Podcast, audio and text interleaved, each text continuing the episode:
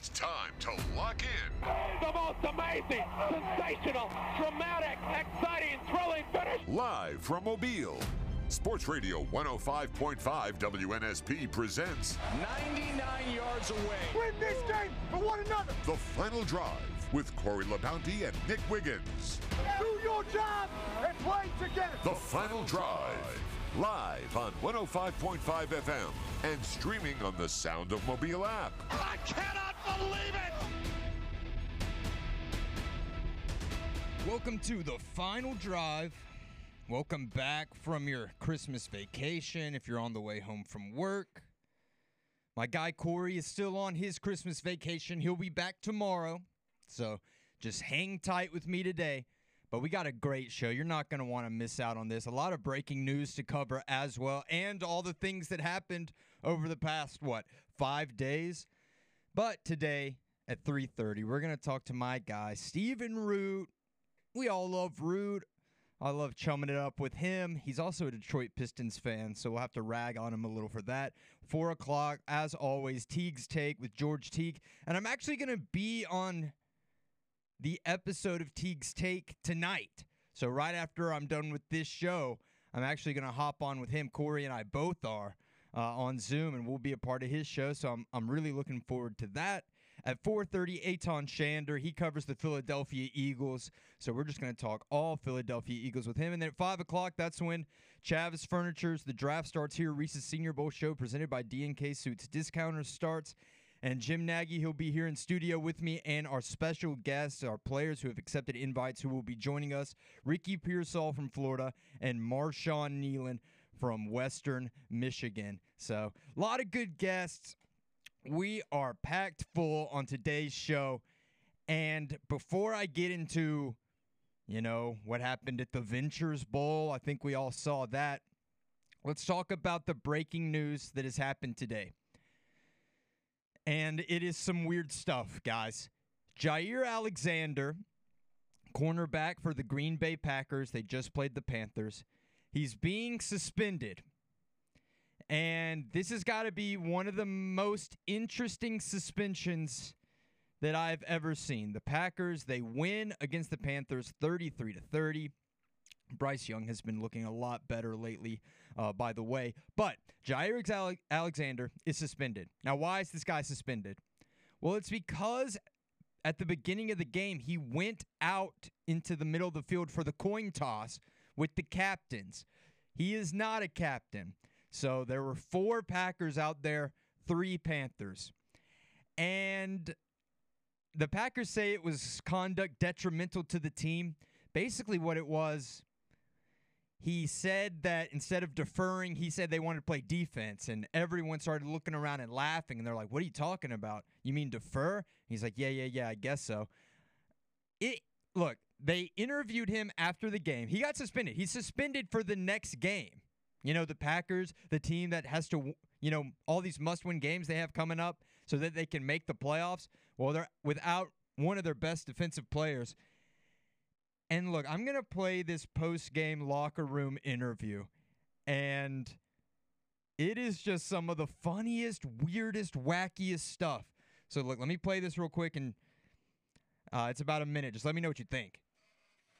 So, were you supposed to be a captain? Because the team announces the three game captains, and you were the fourth, and you called a toss. What happened there? Oh, yeah. I mean, you know, it's only suiting, you know. I don't think Coach knew I was from Charlotte, you know. So. So you just did that on your own? I mean, I mean, you know, I mean, it was like a, you know, the guys backed me up, you know. So they, they knew I was from here. Did you realize you almost made a big mistake on the call, though? What'd I do? Well, you said we want to go on defense. Yeah. Which, in theory, could they could have said, then you're electing to kick to to uh, kick off, which you would have lost the opportunity then Yeah. to receive in the second half. Yeah, no, I told them that. Uh, I said uh, I want I want our defense to be out there, and they all looked at me like I was crazy. I'm like, I mean, it's pretty simple what I said. Like I want the defense to be out there. They like, you mean defer? I'm like, yeah, I guess. Okay. Did he, did he say that to you? Yeah, he Because the did mic, the mic was on, and I. Oh, I- it was? yeah, We yeah, heard you. Hear that, yeah. Oh, really? Nah, he was just like defer. I was like, yeah. Everybody was like, yeah. Like, everybody was laughing. I'm like, what y'all laughing at? Like, it's pretty obvious what I'm asking for. So did anyone say anything to you when you got back to the sideline? Why would they? All right. After that interview, and I know you can't see it because this is a radio show, but he is rocking like the 2010 era Kanye West sunglasses during this interview, hoodie up. And remind you, he's not in the sun, he is in the locker room. And man, I. This is just some of the wackiest stuff. He didn't tell anyone he was wanting to go out there. He didn't ask to be a captain. Dude was just like, hey, I'm from Charlotte. I'm going to walk out here and make this call. That is just crazy. And it's even crazier that I guess that's a suspendable offense. Like I'm I'll admit it is stupid, right? That was very stupid on his part. But is it worth suspending him for an entire game? I don't know. Packers coaches said they had a good conversation with him. They're excited about when he can come back, and he's a key member of the team. So that's all well and good. But man, Jaire, what were you thinking, brother? What were you thinking? Some more breaking news in the NFL. The Russell Wilson era, perhaps, maybe, it's likely, has come to an end in Denver. They have decided they are going to bench him these uh, last two games, and they're going to roll with Jarrett Stidham. And, you know, Russell Wilson has been playing pretty good this year. Um, I mean, 26 touchdowns, eight picks, 98.0 QBR. So, I mean, far from the worst quarterback in the league. And I mean, we have seen some bad quarterback play this year, let's be honest. But, you know, the Broncos put a lot of stock into Russell Wilson. They gave him the extension right when they traded for him. But basically, what this is coming down to is there is a, uh, like a, he, he'll get $37 million guaranteed if in March he cannot pass a physical. Hang with me here, guys. I tried to do the research so that I would come off smart and like I knew what I was talking about. Basically, if he fails a physical in March, he would get that guaranteed money. If they don't play him these last two games, there's no chance that that can happen because he will not get injured on the football field. Is that kind of making sense? So if he doesn't get injured, they don't have to pay him money. And they're probably just going to end up cutting him in the offseason.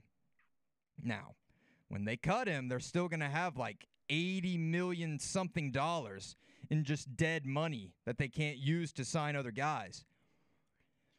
But it's seeming like Sean Payton is ready to maybe try and get his own guy in there uh, or something. Robert Griffin III, he had some interesting stuff. He was kind of saying that Sean Payton never really gave Russ the chance. He, you know, he ripped into Russ on the sideline this past weekend, and you know, we're all seeing that. But let's just hear uh, what RG3 had to say. I feel like he kind of summed up the Sean Payton Russell Wilson duo pretty well. Sean Payton to do everything that he's done to Russell Wilson when he came in the door, he was trying to make it seem like he was not the problem. When you pay a quarterback like Russell Wilson, who has won a Super Bowl and is a Hall of Famer, when you treat him the way that Sean Payton has, it just feels to me like he doesn't want him to be his quarterback. I asked Sean after the game, why did he yell at Russell like that? And Sean said, well, whatever I talk with Russell about ain't none of your business. Sean Payton, as a coach, if you don't want people to ask that question, then you can't do that to your quarterback on the sideline. This is like the second or third iteration of Sean Payton doing something to Russell to me that makes it seem like that's not his guy. You can say whatever you want about Russell, how he runs his family and how he has his own energy and Broncos country, let's ride, whatever that may be. The Russell Wilson that I've grown to know over the past 11 years, that's exactly who he is. He's a genuine dude who loves football. Sean Payton to do everything that he's done to Russell Wilson when he came. Yeah. So the Russell Wilson experience has come to an end, it seems. Maybe he'll be on a better team uh, next year that can, you know, use his abilities uh, better. I don't know. But the Broncos, they have been in a little bit of a downslide, right? So they just lost to the Patriots, and the Patriots are looking better. Bailey Zappe is looking better. But you still can't lose to the Patriots, especially when you're fighting for a playoff spot. The week before that, they get blown out 42 to 17 by the Lions. The week before that, they did beat the Chargers 24 7, and then before that, losing to the Texans. But I mean, they're still able to make the playoffs. But I mean, I don't know if the Denver front office was like, yo, we, we are not going to pay this guy this money. Let's go ahead and just cut our losses. We know we're not going to be able to sign anyone with this money. We might end up having a decent ish uh, pick. Maybe you're right there in that Jayden Daniels uh, range, but I feel like there's so many teams that are in that range. He's going to end up jumping. Remember um, Anthony Richardson? You know, he might go top 10, and that was a jump, and then he ended up going five to the Colts. I feel like we're looking at a very similar situation with Daniels here. But if we just go back and look at that Russell Wilson trade, the Broncos got Russell Wilson, and they also got a 2022 fourth round pick. And I'm not even going to try and pronounce who this guy ended up being that they drafted. Starts with an E, but what the Seahawks got in return was Drew Lock, Noah Fant, Shelby Harris, and then they got a 2022 first round pick, second round pick, fifth round pick, and a 2023 first round pick and second round pick. And those ended up being, you know, Derick Hall, Devon Witherspoon, Tyreke Smith, right? So Seahawks obviously are coming out on top because the Denver Broncos don't even want Russell Wilson anymore. And they're going to have to just pay 80 million bucks to get rid of him which is not a good business move, I must say. But it's happening. And, you know, also in NFL news, the second most watched Monday Night Football game in 27 years, people. 27.2 million viewers. So a lot of people enjoying the Christmas night action of the San Francisco 49ers and the Baltimore Ravens. And I'm going to be honest, I really thought that the San Francisco 49ers were going to blow them out. I mean, why wouldn't you think that, right? They did it to every other really good team that they faced. They've looked so much better. The Baltimore Ravens are banged up in the running back room. Their main go to receiver, Mark Andrews, their tight end, out. So they've gone through a lot of injuries, but they won the game. So now, you know, they won the game 33 19. They're 12 and 3 now. San Francisco's 11 and 4.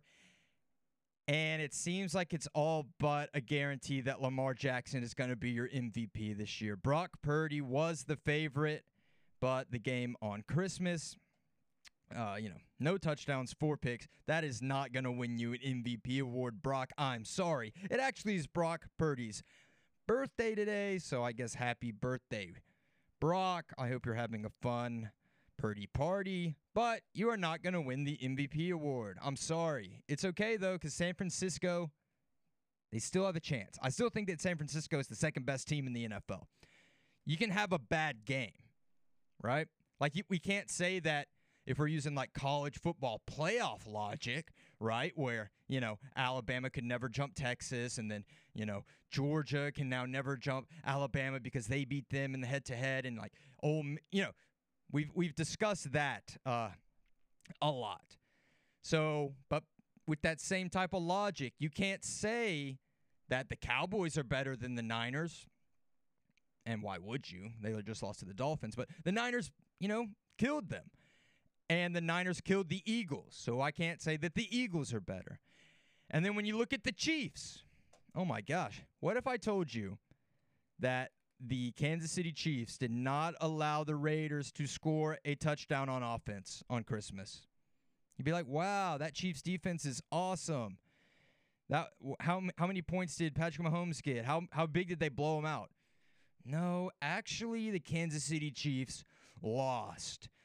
The Las Vegas Raiders beat the Kansas City Chiefs 20 to 14 and they did not score an offensive touchdown. Their two touchdowns came from a 33 yard pick six and an eight yard fumble recovery. They had two field goals as well. I don't know what's going on with the Kansas City Chiefs. Travis Kelce, five catches, 44 yards, nothing special. I, I mean, it's the Raiders. Aidan O'Connell. This is the quarterback stat line that you lost to. And they didn't even have Josh Jacobs. Aidan O'Connell, 9 of 21, 62 yards. No touchdowns, no picks. This is a quarterback that just won a head to head game against Patrick Mahomes on a prime time Christmas Day game. It's prime time because it's the only, you know, game in that time slot on Christmas. They let Zamir White rush for 145 yards against them. Not that it mattered, they didn't get any offensive touchdowns, but they still won. What an interesting few weeks it has been for the Las Vegas Raiders. So you start with losing to the Vikings 3 to 0. then the next week you beat the Chargers 63 to 21. And then the very next week, you once again do not score any points on offense like you did against the Vikings, but you end up beating the Kansas City Chiefs. Gosh, gotta love the NFL. It is crazy stuff. In the app, when you have Walmart money, you can do stupid business moves like cutting Russell Wilson and eating the dead money. Is now what's the stu- Let me ask you this, listener and app user. What is the biggest stupid move? Was it to do the deal at all? To get Russell Wilson out there? Was it immediately giving him a big extension right when you got him? Or is it what you're saying, just cutting your losses, even though Russell Wilson's having a pretty good year, and just being like, ah, you know, let's just take the money. We just want to mix it up, I guess. I don't know. Maybe it seems like a, a plethora of stupid moves on the Denver Broncos' part. Uh, one guy was talking about Bryce Young and you know how I said that he's improved. He said they made some adjustments to the offensive line, and since that, Bryce Young has played really well. Um, and yeah, that offensive line was horrible. I actually think, and maybe it's different now from this past game, but at one point, two of the Carolina Panthers starting linemen were ranked the worst linemen in the NFL. Another guy in the app says the Kansas City Chiefs are suffering from the curse of the Swifties. They made Taylor cuss during one of the games, and ever since then, they've looked average. Is Taylor is Taylor Swift killing the Chiefs? Is Travis Kelce's energy and you know mind in other places? I saw a thing that said Taylor Swift has used like more I'll have to look during the break, but like more CO2 emissions because of how often her and Travis Kelce fly in private jets to visit each other than like 34 people do in their whole lifetime. And that's only during, you know, this little bit of their relationship that's gone on for what, two, three months? That's pretty crazy. Thanks for that, Taylor. Jeez. When my daughter gets older and there's no ozone layer, I'll make sure that she thanks you. When we come back, let's talk about that South Alabama Ventures Bowl. Yeah? First bowl game win in school history. But that's not the biggest takeaway from that game. There's a little extracurricular activity following the game during the playing of the alma mater. Let me know what you guys thought about that. We'll talk about it when we come back here on the final drive on WNSP 105.5. We'll be right back.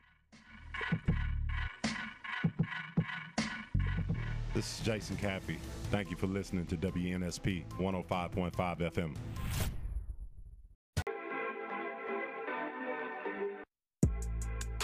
Welcome back to the final drive. Hope everyone had a great Christmas weekend with the family, with the friends. If you didn't do anything, I hope you enjoyed doing nothing. But the South Alabama Jaguars, they definitely enjoyed a very dominant win on Saturday against the Eastern Michigan Eagles. They beat them 59 to 10.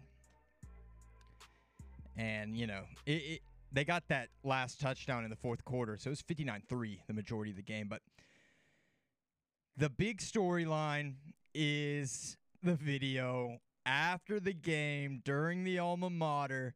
Eastern Michigan's Corey Hernandez ran across the field and sucker punched South Alabama's Jamarian Burt in the back of the head. And there's a lot to break down here. Corey, Mr. Hernandez, what are you thinking? Why are you running and punching a helmeted player surrounded by other helmeted players when you don't have a helmet and you have none of your squad with you, man? You're you're running in there trying to be like Donnie Yen, I guess, and take them all on. I don't know what you were thinking. Maybe you thought they were just going to break it up immediately.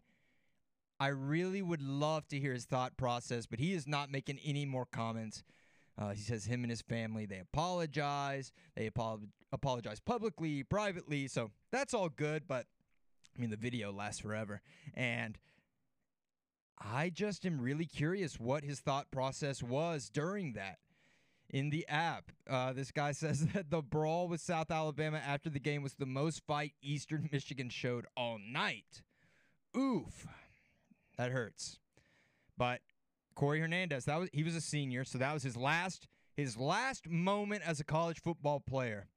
Will go down in infamy, at least here in Mobile, Alabama. But hey, shout out to South Alabama winning the bowl game and being the owner of the most viral clip that came out of college football over the holiday weekend. So, round of applause to South Alabama. And round of applause to everyone who just immediately jumped on that Corey guy as soon as he just I I really just don't know what he was thinking in that moment. Other bowl game type news. Joe Milton has opted out of the Citrus Bowl. He is not going to start at quarterback against Iowa. They will roll with the backup five star freshman Nico I am Oliva? Does it not seem that the names get tougher and tougher to pronounce the younger and younger that the athletes are? Or maybe it's just the order and the order that I get. I don't know.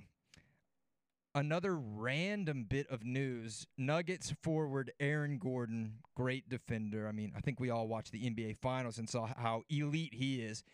He suffered lacerations to his face and his hand on Christmas Day, resulting from a dog bite. And he's going to remain away from the team while he recovers from that. So, oh, that's tough. But hopefully he's all good. But look, everybody, when we come back, we're going to talk to our guy, Stephen Root, Detroit Pistons fan, Georgia Bulldogs fan.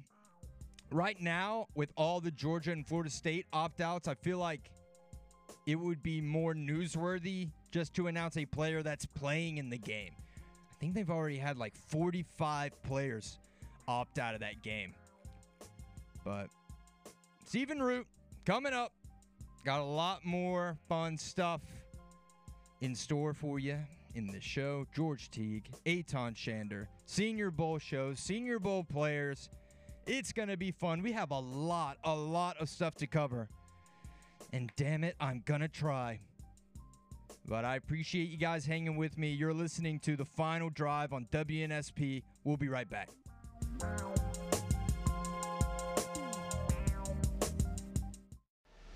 This is Richie Riley, the head men's basketball coach at South Alabama. There's nothing better than listening to WNSP Sports Radio, 105.5 FM.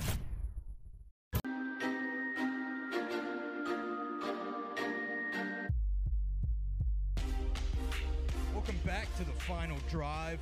Corey's still on vacation. He is healthy, but he's just on vacation. And as always, I feel like anytime it's just me here, I gotta talk to my guy, Steven Root. Root, how's it going, buddy? Once again, Corey better get back. These people are getting sick of me. I know it. That is definitely true, but I'm not, so that's all that matters. How you doing, man? You had a good Christmas? Oh yeah, all good. Had family in town. Kind of quiet, but it was all good. How about you? Everything good over there? Oh yeah, man, really good. I got us some tickets to go check out uh, the Falcons playing the Saints uh, on January seventh. I don't know if that game means anything, but I got a ticket for you if you want it. Well, yeah, let's let's go. We'll we'll scout these teams and what they've got for the future because the present ain't so uh, important, is it? No, that uh, that is definitely correct. Well, Root, we got to talk about your Detroit Pistons, man. We were talking about the Pistons on the morning show. I was on here with Mark, and we were talking about how are there even any upset Pistons fans? And I was like, I actually know one. And so, Root, let me ask you: You now have the record for most consecutive losses by an NBA franchise. How does that feel? Well, I'll tell you, being a Detroit sports fan, what the Lions are doing overshadows everything. I mean, you know, it's it's crazy they have got this record now, and it's not going to end anytime soon. I don't think. They play the Celtics tonight. That is the last team in the league I'd like to play to break a losing streak. Um, but honestly, if, if it's Detroit sports, no matter how bad it is elsewhere, what the Lions are doing is, you know, so awesome. It covers up everything else. Um, but I don't know. It could get so much worse. You know, they might set a record that just be broken. They might get to 30, 40 losses in a row. Could you imagine? I can't imagine it actually because Cade Cunningham actually has been playing amazing. Guy had 40 something points, shooting 70%. He scored every bucket down the stretch. And then Mr. $70 million himself, Monty Williams, says, Timeout, timeout. It's a close game. We might can win this. Cade, thanks for bringing us back. But I'm about to draw up this play for Alec Burks to shoot a contested three. And they ended up losing.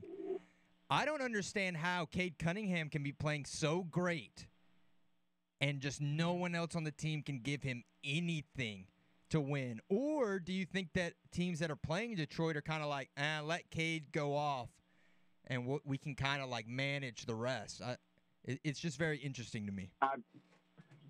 I don't think, yeah, teams might pick one guy that you're. I, I don't think that though. I think that Cade, I think Cade is breaking out a little bit, and beyond his play, he's remaining so positive and and often in the media trying to keep his team, keep his guys in it. You know, he's putting out stuff in the media almost every day. It seems like of him trying to keep everybody locked in. But when you have the help around you that you don't have, players like even an Isaiah Livers, um, it's just, it's just guys that showed something last year and it's gone away for whatever reason. Um, I don't know what you do you know, Monty Williams, yeah, I was excited when you made the hire, but really my excitement was for them to do anything, was to try to make some kind of move. You are the Pistons. You're going to have to, whether it's getting players in free agency or the coach now, overpay whatever you can to come to Detroit. That's what they've have done with free agents in the past. And yeah, you have to generate some excitement when you get Monty Williams, but – I'm sorry. There's been so many times where he just does not look like he is. He's in it. He doesn't want to be there. It seems. I don't know what exactly it is, but it's not pretty. Um, but now you're so locked into it. What do you do now with the coach? Well, the talent wise on the team. It, I saw some uh, breaking news that said, you know, breaking news: the Pistons are looking to target top free agents. And I'm like, okay, breaking news. I have two eyes and a nose, but there was some leaked footage, Root, that I want to show uh, play for you and debut to you of uh, Monty Williams uh, at halftime during the Nets trying to coach up his guys to hopefully not, uh, you know, have the record for losses, uh, straight losses in the NBA. But Root, let me go ahead and play this clip of Monty Williams at halftime for you, okay? It. Okay, so when we're going to go play, we just have to work harder. We have to shoot better. We have to play better. Get your energy up. If he's taking the ball that way, but it's tricking you, just go that way, trick him. Your body has to reflex oh, no. the dogs, and then the dogs have to reflex your body. Oh God! Come on, man. I saw that on, on Twitter and that cracked me up. That is Drake's son, by the way. Um, man, your Pistons, man. I'll say this though. You know they got that deal with Wingstop. This has got to be the best investment Wingstop has ever made. Because it was everyone in Detroit gets free wings every time the Pistons win. And all the memes that have been generated from that, how the city's starving and how they're going to be lined up outside of Wingstop. You know, they're going to have to go back to being thigh stop after everyone gets their wings when the Pistons finally win. I mean, I think great marketing move on their part because if the Pistons were just like normal bad, you know, no one would really care. But because it's record breaking bad, now everyone all of a sudden cares. And they're honestly the biggest story in the NBA right now. Well, and their loss is just the fact that they're stringing together consecutive ones. I mean, it's taking away from the spotlight maybe being on the Spurs and the number one pick and this generational guy, and they've got themselves four wins. But we're not talking about that a lot. We're making fun of the Pistons. You know, the Wizards, the Hornets, there's some bad teams in the NBA. And just barely a little bit better than the Pistons. But just so the Pistons have strung together this many in a row, that's what's funny. That's what we're talking about. Um, you know, this isn't something that's going to get better quickly. It takes some time. It's going to either take a long period of being horrible where the Monty Williams thing didn't work out about how you acquire more to make this dramatically better. I don't know how you do it immediately. I mean, yeah, you can try to swing for the fences trade wise or free agency wise and overpay for guys who are mid level. And that's all you can do. So thank God for the Detroit Lions in Detroit right now. That's that's all anybody cares about. I saw an image online of a guy and he was like waking up in a hospital bed. Uh, the doctor was like, Sir, you've been in a coma since October 27th. Is there anything you want to ask me? And he said, How are my two and one Detroit Pistons doing? That's funny. Look, Root, let me ask you this. You talk about the Lions and how they are the saving grace, and, you know, especially now that your Georgia Bulldogs are out the way, you know, all of your stock is on these Detroit Lions, but I got to tell you, Root, I think that they're borderline fraudulent. And I feel like the word fraudulent is thrown around all the time nowadays, but you guys came damn close to losing that game to Minnesota to Nick Mullens, who threw for 411 yards and four interceptions. Did not run the ball at all. Their leading rusher, 17 rushing yards. They only handed the ball off 10 times in the entire game. I'm I'm just not buying Detroit, man. I think y'all are going to get matched up with the Rams in the first round, and I think Matt Stafford, that's going to be like a home game for him. I'm just I'm I'm not buying it for y'all. You're probably right. You're not wrong about any of that, bud. That's probably exactly what's going to happen. But I, I just am excited. That's what people are. Yeah, they've completely blown it against the Bears. They've had some total. Their, you know, some of their losses have been nothing but duds, especially the Bears. I mean, how do you you can't let that happen when you're supposedly a top five team in the league? Um, but the defense is the problem and the issue, as it has been. You just now have these offensive weapons that are so incredible that it can mask a lot of things. But the Rams are scary, and if that's who it is today, that's not who you want to play. But you're you're right about that. This Cowboys game will say a lot. But who in moments this year who isn't a fraud? I mean, the team we thought and we talked about as being head and shoulders above everybody just totally laid an egg. And Brock Purdy is not your MVP, and, and you know had a terrible game. So there's been moments all year. The Dolphins, the Cowboys. That was the game of pretenders, the Pretenders Bowl of who, which of those teams was for real. You know, Buffalo, they've finally kind of turned it on at points this year, but they've been bad. There's been a letdown game here or there for everybody we thought was great. Yeah. So Detroit, their offense will keep them in a lot of things, but if they don't show up, they're going to lose. Yeah, and you know Detroit, like San Francisco, also you know part of the getting steamrolled by the Baltimore Ravens club. Um, and I don't know, I didn't buy into the Ravens as a real contender. Now, I definitely thought they were going to make like the AFC Championship game, but I just didn't think that they had it in them and maybe even make the Super Bowl, but I just didn't think they had like the guys on the roster at the moment. All these running backs are injured. Your main receiver, Mark Andrews, is injured. I just didn't know if knowing all that, you could still, first off, beat a completely healthy Niners team and then go on to make a legit playoff run. But hey, the Baltimore Ravens have made me eat my words, and now it's looking like they're just ready to go ahead. And I think they're already engraving Lamar Jackson's name into that MVP award. Are you in agreement with that? You think Lamar is the MVP of the NFL this year? Oh, the MVP's he's he's deserving. He's absolutely de- deserving. The the Brock Purdy stuff. I mean, I just can't feel good about that. I mean, yeah, I think that's over with now. But where it was, I mean, the, the amount of help he's got around him, give it to McCaffrey over Brock Purdy. That's kind of how I felt about that. But now he totally had the the total stinker of a game. But give it to Lamar. I'm fine with that. You know, with the with the core of Zay Flowers and Odell Beckham at this point, it's incredible what he's done this year. And you're right about just not having the amount of help they were supposed to. You know, where's the Mark Andrews? Where's J.K. Dobbins? All the help you're supposed to have throughout the whole year. They've they've often had these injury problems. I mean, it feels like that's a a common thing with them, especially with the receivers and running backs. It just feels like something that's common. Um, but I'm I'm all for them being a real contender. I mean, who's at this point who are you going to put above them as more of a contender than they are? Yeah. So at this point, are you are you saying the Baltimore Ravens are the best team in the NFL? Today they are. I mean, what they just showed everybody, 27 million people. Yeah, they are today.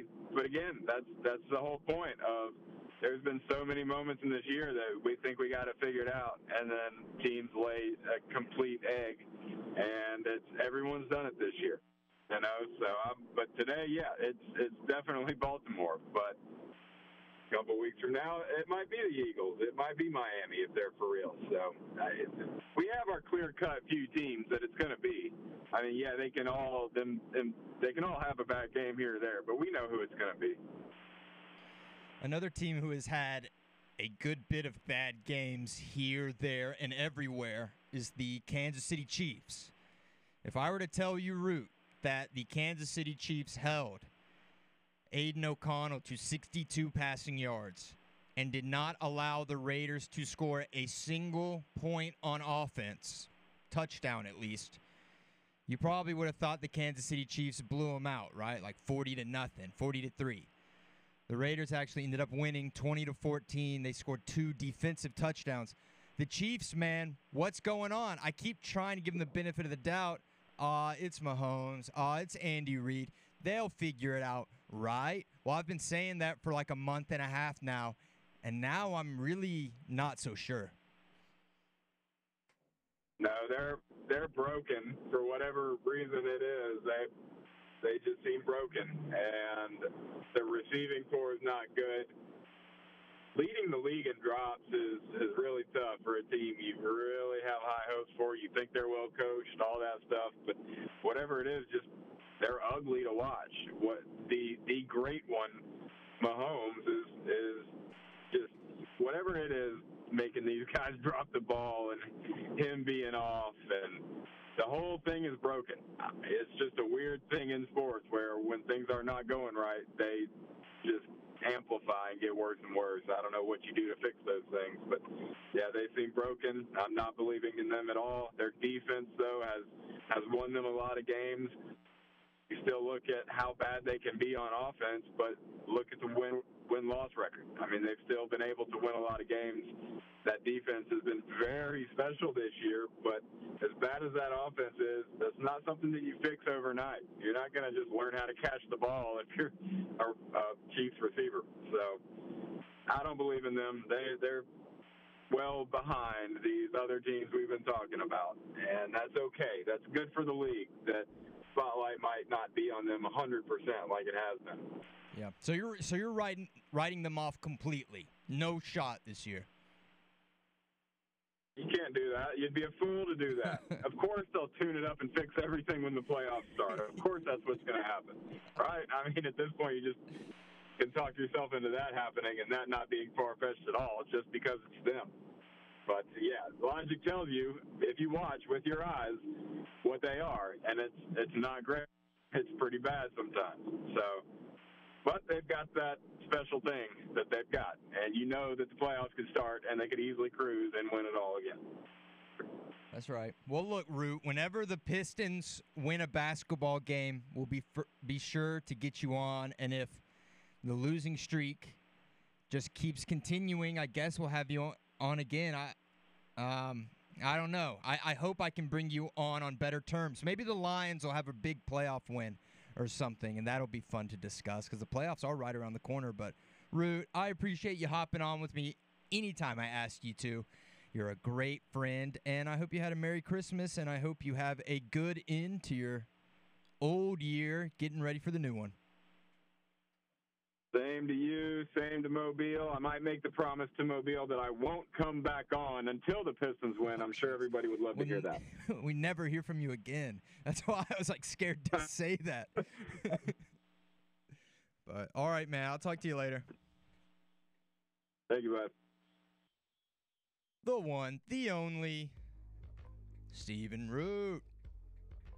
Man, them Pistons, man. They terrible. But you gotta love it.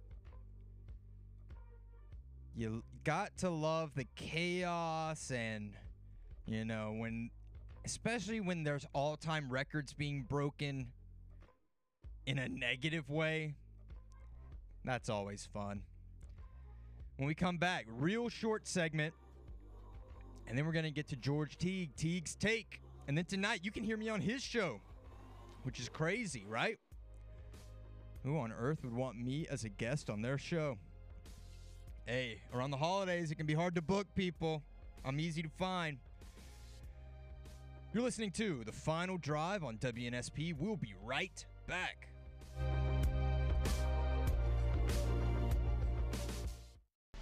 Hey, this is former Mobile TV sportscaster Eric Clemens, and when I'm in town, I listen to 105.5 FM Sports Radio, WNSP.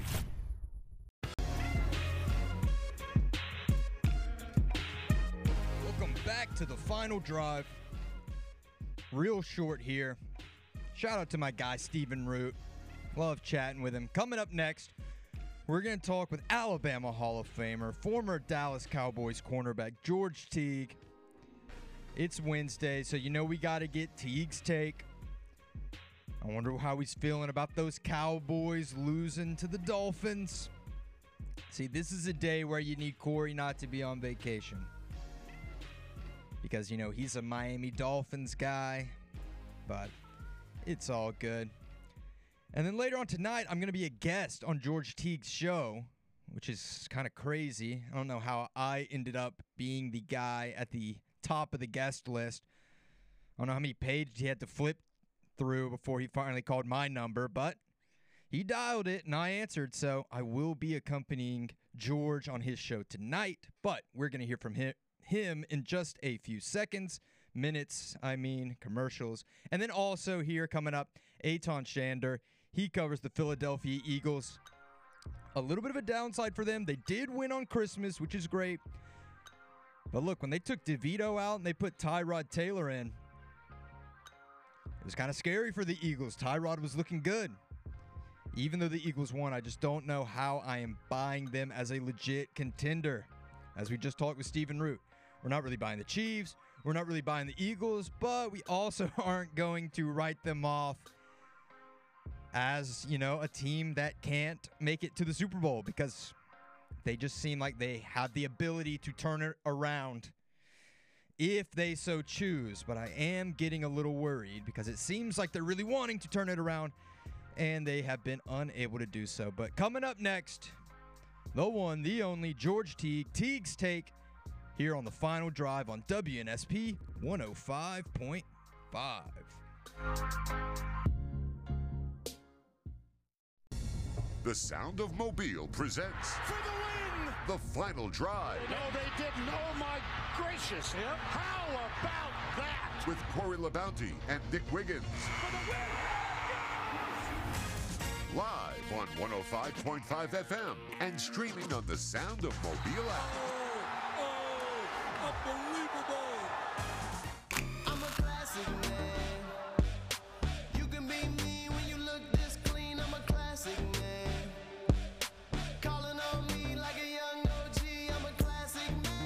Welcome back to the final drive. My guy Corey is still on vacation. He'll be back tomorrow. But as always, it's Wednesday, so we got to get Teague's take from Alabama Hall of Famer, former Dallas Cowboy George Teague. George, how you doing, man? It is a great day to be out and talking some more football as always, man. I'm, I got a little bit of time to kick my feet up before I had to get back to school. That's at JP2. Um, so we're chilling out at uh, Choctaw Casino in Oklahoma right now. Oh, there you go. That sounds nice. Well, George, look, this actually isn't going to be our last conversation of the day, right? No, it is not, man. I'm I'm super excited about this because typically when I get come on to the final word, you always got something kind of.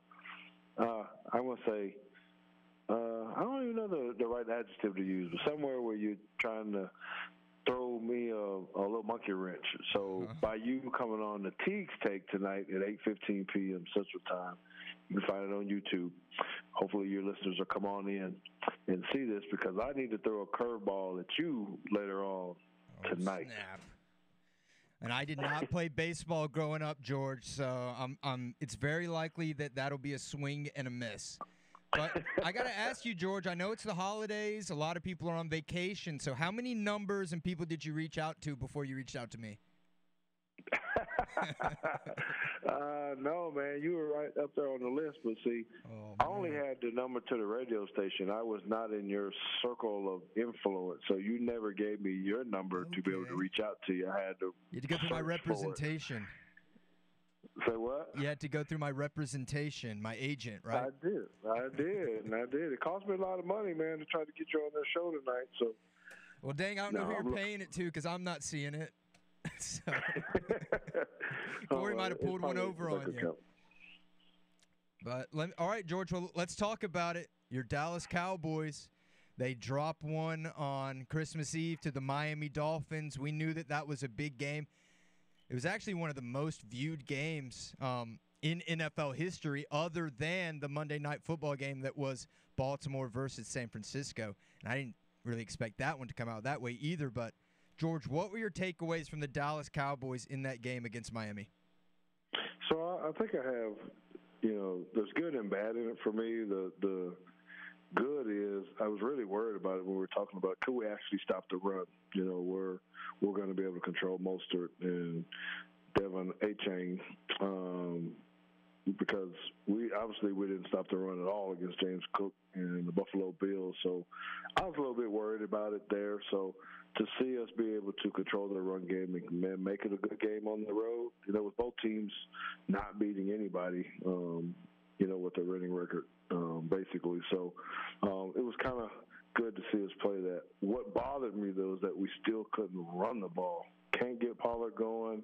We have no real resemblance. We got CeeDee at tailback. We're you know trying to get everybody the ball, but if we don't figure out a way to run the ball, we're going to have a, a disappointing exit out of the playoffs way too early. So what is that? Is that Tony Pollard? Is that your offensive line? Is that the play calling? What do you think is the main culprit behind that?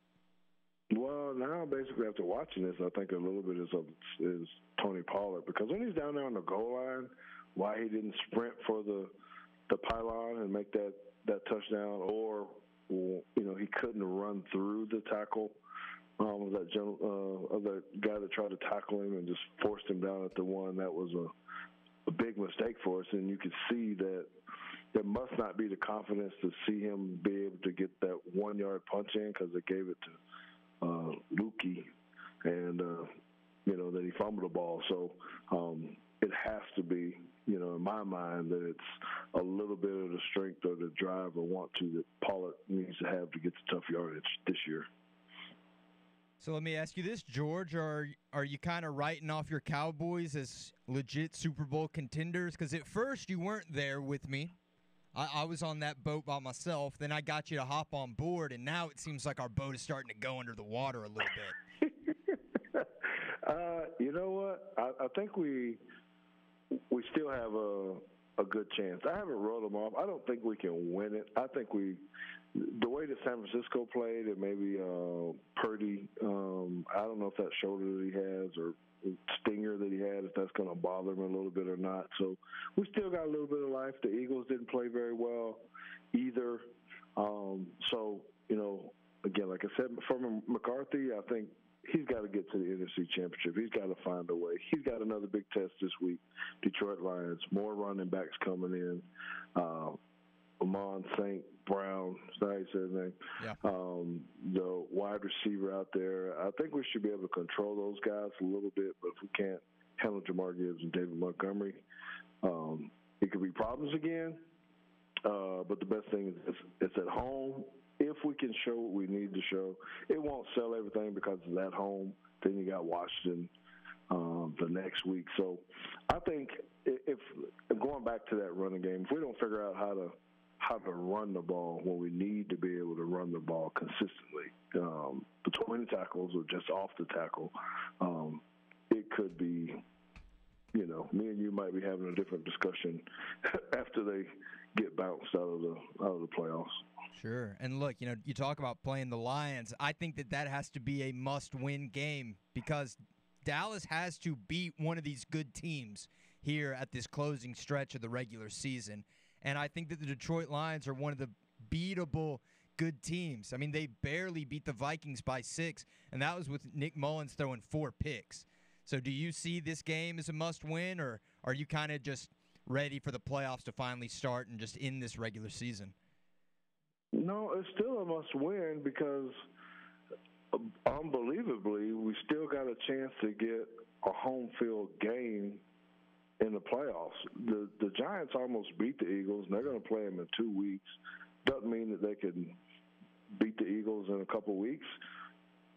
But if they beat them and we win out, we're going to secure that fourth spot right? I believe that's right. And that'll give us a home game and some momentum with that. So this is a playoff game. I think every single one of these games, the, the Detroit game, the next week um, against the uh, Commanders, they're both um, must-win games in my mind because we've got to secure and try to get some type of playoff game at home uh, in that first round.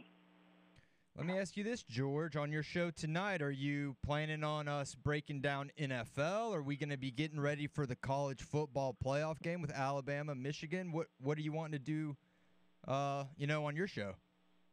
So me and JT, this is our first time doing this. We wanted to bring in the heavy hitters. That's why we're bringing you and Corey on oh, tonight, and we're going to talk about the Rose Bowl and what Bama has to do to be able to win this game. So it'll be all all of that. So you be ready to talk to us about what Alabama can do.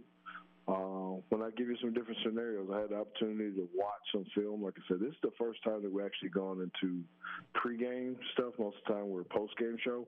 Right. Um, and breaking this down. So this time, we're actually going to talk about pregame stuff. And there's some interesting stuff with Alabama and Michigan.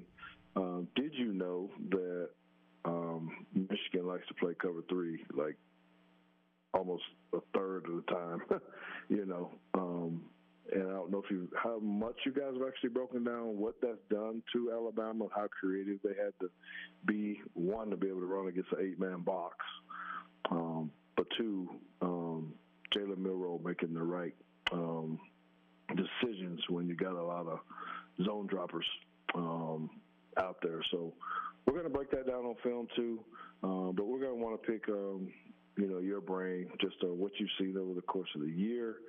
How has um, the offense progressed, the defense as well? What do you think about Jalen Milroe? Can he do the unthinkable? Because I went back and I watched this film again. I watched him in the Tennessee game, and the dude is just so different, man. He's so different than what he was then. um, but you still can see some of the same um, tendencies, I guess, that he may make, and can uh, Rees help him um, to overcome those in a big game like this one. And what do you think that those uh, kind of negative tendencies are that sometimes Milroe will lean into a little bit? Uh, well, it's going to be important in this one, uh, and I'll try my hardest to try to break this down um, tonight for everyone when we go through it. Is how he escapes. Right, you see him escaping a lot, which is a great positive for us. But a lot of times he'll take some unnecessary sacks um, that he didn't have to take. And Michigan is pretty good with their defensive ends as far as getting upfield um, and trying to keep people in the pocket. They do a really good job at that. So he's going to have to be able to step up and throw the ball uh, or take off up through the middle, which most of the time he doesn't do that. He just tries to use his speed to run around the corners, and that could be a difficult one for him too. So that's a something that you watch on film when you're talking about rush lanes. You know, can you send four at him and keep him bottled up in the pocket? Um, so uh, that's the biggest thing I'm going to be looking for um, when we're watching the game on the first. Yeah, and Michigan, you know, up to this point, they haven't really played against a quarterback with all the skills that Jalen Milroe has. I mean, there are very few quarterbacks in the world that have the skills that Jalen Milroe has, but it'll be interesting to see how Michigan tries to, like you say, bottle him up in that pocket and contain him a little bit. Is there anything on the Michigan side on their offense that you think the Alabama defense needs to be worried about? Blake Corum, he's he's actually uh, and I was going to say this for the show, but because we're on the final word, I need to be able to give you. Oh, come on, come on, really George. good. Wait, what did you say, George? What did you say the name of the show was? The final drive. Sorry, I keep you saying go. that. You're good. You're good. because I'm on the final drive, I got to give you guys this, right? It's and ladies, it's the the Blake is like uh, the little running back that Kansas State had. But he's oh. probably a little bit better. Oh. He's on the Cowboys now, right? Yes, Deuce Vaughn. Yes. He he's very shifty. He knows how to set up his blocks, and when he decides to go, he goes. I'm actually going to show a couple clips on that tonight. They're identical plays, and he takes them for touchdowns over and over and over again against people um, because they do a good job blocking it. They set it up very well. And if our linebackers, I know you and I have talked about this on previous uh, shows if our linebackers are sniffing in the wrong place, hitting the wrong gaps or something, he could end up having big runs. So we're going to have to be very, very uh, disciplined in our gap fits all the way around because if we let that guy get loose, uh, running the ball is really going to slow the pace of the game down. We can't allow that to happen. George, let me let me ask you. You said that you were broadcasting from a casino, right? You're kind of taking a little break. Mm-hmm. I am. I am. I think this is a. So every now and again, uh, we- we're not like big, big gamblers like that, but we like to get away, let our hair down a little bit.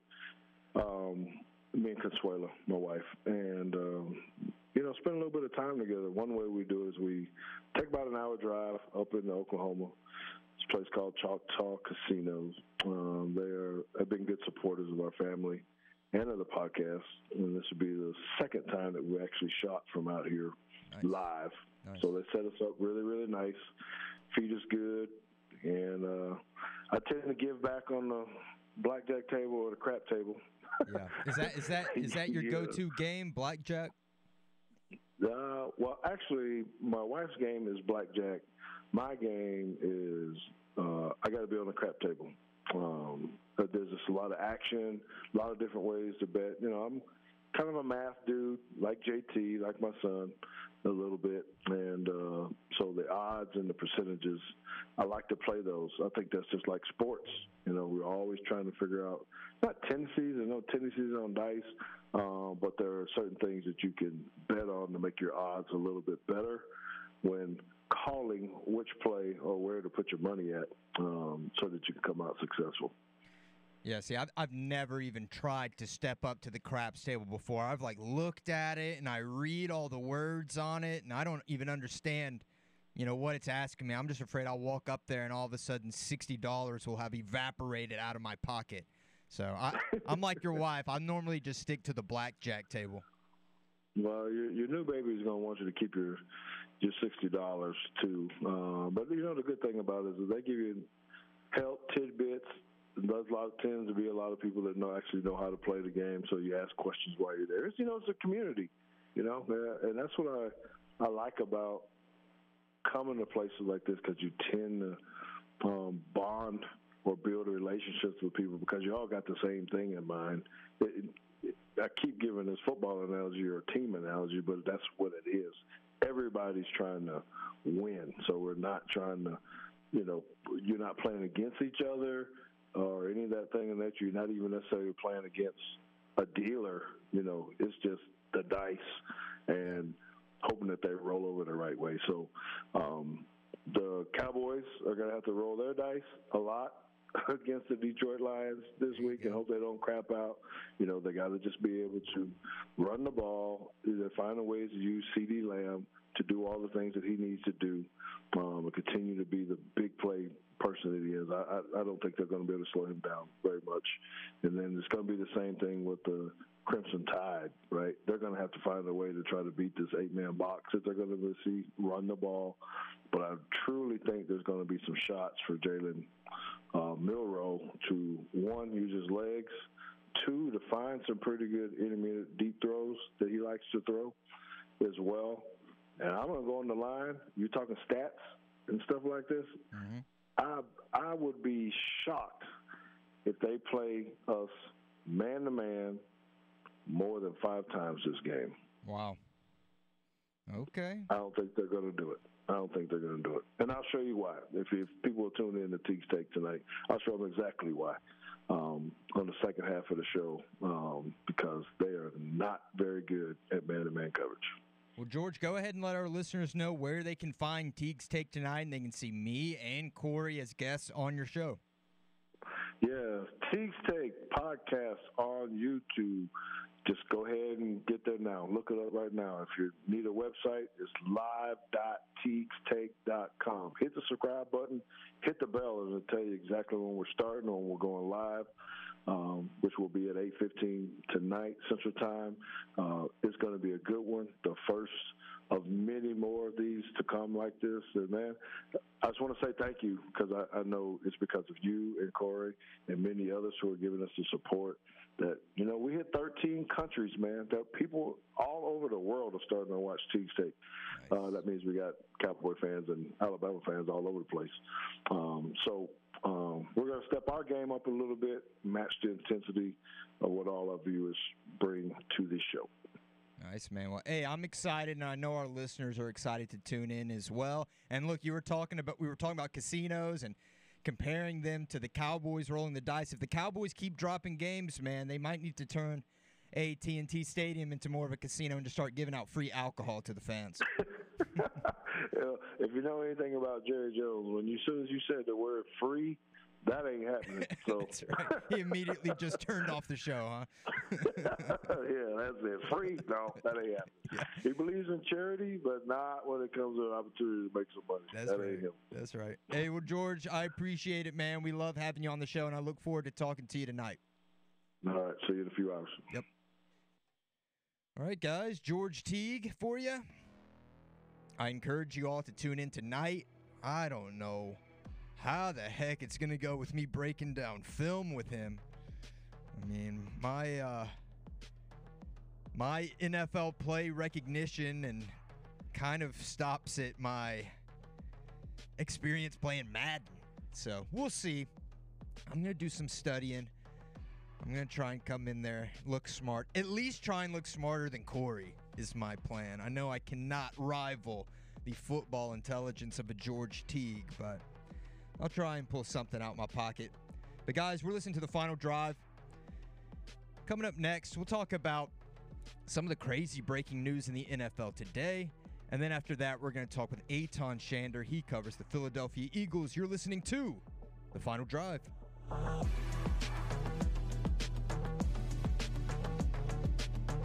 Hi, this is Mark Malone, former NFL quarterback. You're listening to 105.5 WNSP.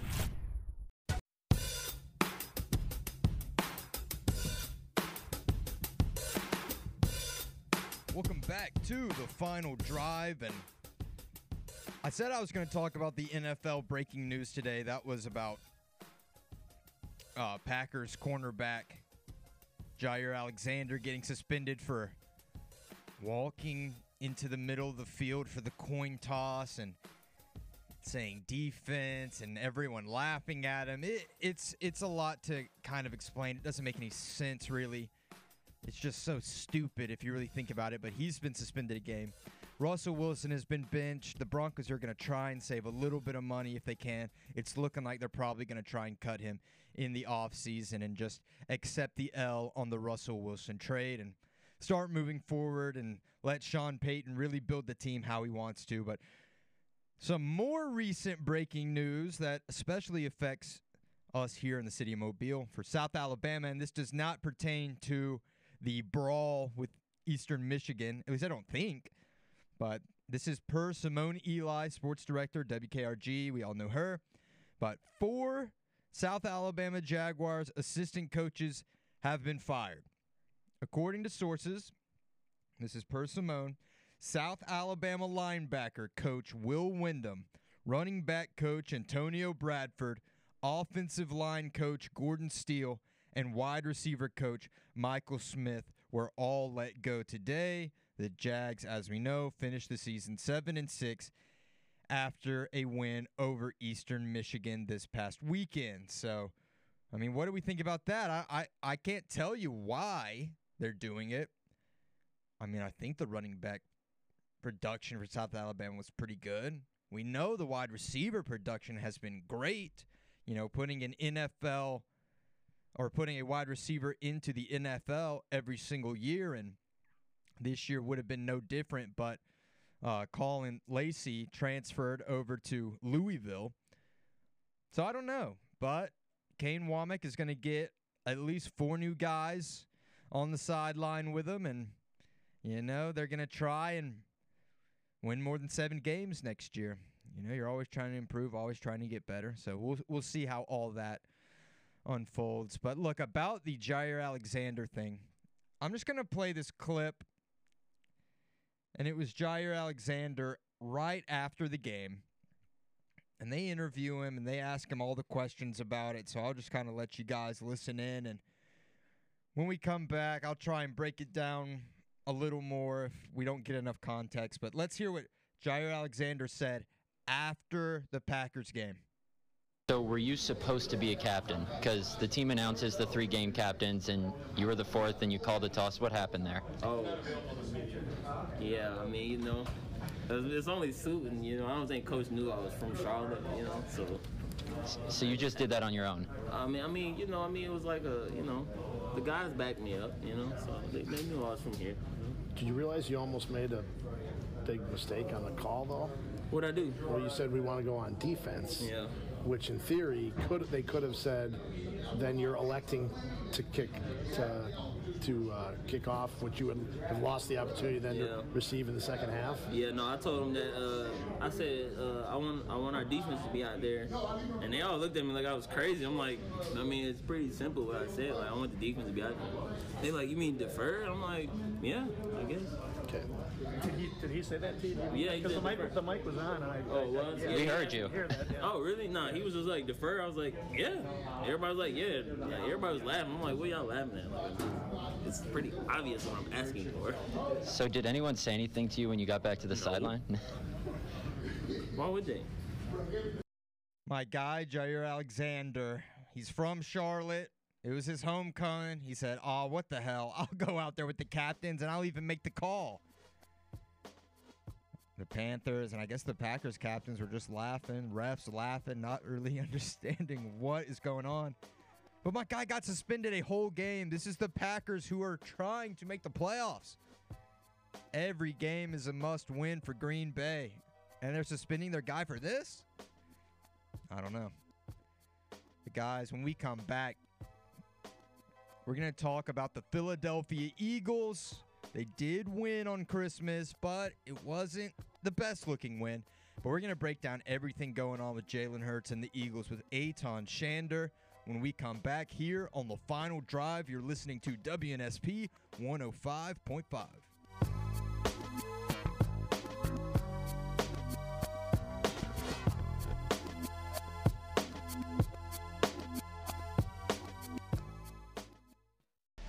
Hi, this is Bill Hancock, Executive Director of the College Football Playoff, and you are listening to WNSP 105.5 in Mobile.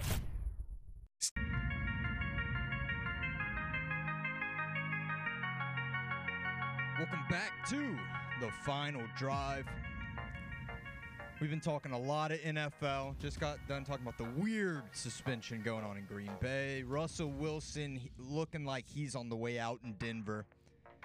But you can't talk about the NFL without talking about the Philadelphia Eagles, who I think we've all been a little skeptical of lately. I know we all love Jalen Hurts. Look, I like Jalen Hurts too, but I don't know. They did win on Christmas, so that looks good. Maybe they're trending in the right direction now, but I there there's got to be someone who knows a little bit more about the Eagles than me. So why not Eytan Shander? He covers betting for Odds Shopper. He's also on TV at Fox 29 in Philly, and he writes for the Philly Voice. So if anyone knows Eagles, it's Eytan. Eytan, how you doing, man? Um, fantastic. Appreciate it. I'll do my best. There, there's definitely a couple of people in this city a little smarter than me. Probably a lot more people that are smarter than me. But happy to be on with you guys, and it's definitely been a volatile year, I think, to say the least. Yeah, so basically, let me just give you my perspective. Throughout the whole year, I just have not really been that impressed with the Eagles, even though, you know, they have had one of the best records in the NFL for the majority of the year. But just when I watch the game, it always just seems like there's something a little off. Or are you with me there? Am, am I off base? No, no, no. I mean, especially if you're looking at it from the backdrop of what was last year, a team that was really dominant, especially on defense. We talk about the specifics as far as what's gone wrong this year in a second, but just your overall big picture takeaway, I I think, is spot on. And it's not just defense; it's a combination. It's Jalen Hurts turning the football over. It's the offensive line, and, and really the offense, bad penalties at times, just mistakes at times. Nothing like Kansas City level, but still pretty bad mistakes and bad penalties. Bad timing, I think, more so than anything.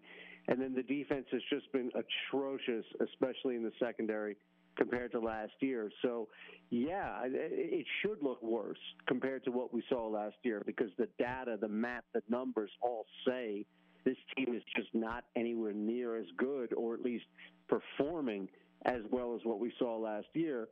They're still pretty good in this NFL, but they set this ridiculous standard last year and they're nowhere near that. Yeah, I completely agree. And you mentioned the Kansas City Chiefs. That's a great comparison there. Do you think that, you know, we know that both assistant coaches left? Did that play a big role? Were they actually, I'm not going to say more important than we thought because obviously you're an assistant uh, offensive coordinator, defensive coordinator. You're important, but maybe them leaving, it was just hard to replicate what it was that they were doing. Yeah, so I, I think there are two different things going on, right? Like offense and defense, and they're not necessarily the same, or at least the means aren't the same to the end, which is problematic. Defense, I think, is a little bit easier to see. Look, last year it, it, it wasn't Jonathan Gannon, so this isn't me sticking up for Sean Desai. It's just not me saying, well, the guy here previously at least was so much better. Jonathan Gannon had a defense that was winning one-on-one battles, sometimes one-on-two battles. Four guys up front, uh, his history that was made. Four guys up front had double-digit sacks.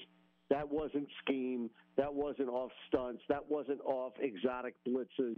That was off guys like Haason Reddick, Javon Hargraves. I mean, that that was just guys beating other human beings one on one.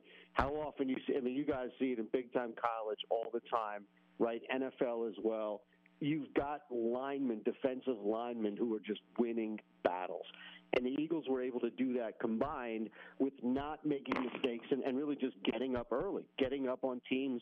They had those, those huge second quarters from last year. So you get up early on a team and you have a, a pass rush that can just tee off, it, it's going to work. Um, it's it's going to work every single time. So that's a huge difference that Sean Desai just did not have that pass rush that was generating the pressure. All of a sudden, James Bradberry doesn't look that good.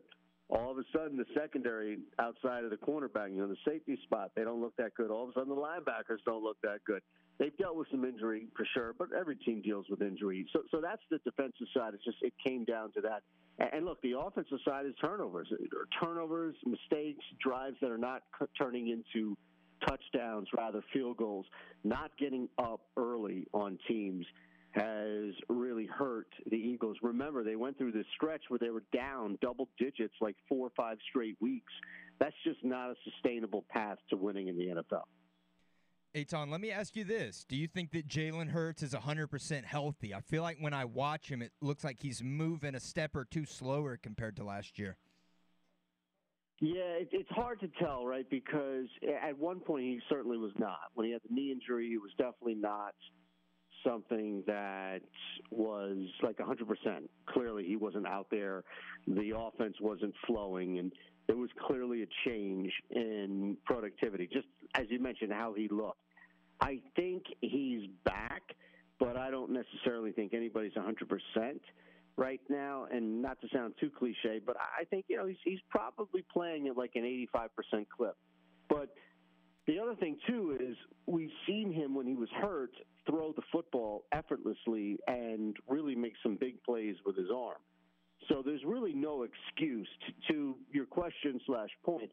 There really is no excuse for the Eagles. Like they shouldn't be able to fall back and be like, well, you know, our quarterback's hurt. Uh, he has played at an exceptional level even when he was 50% out there. So he's probably like 85%.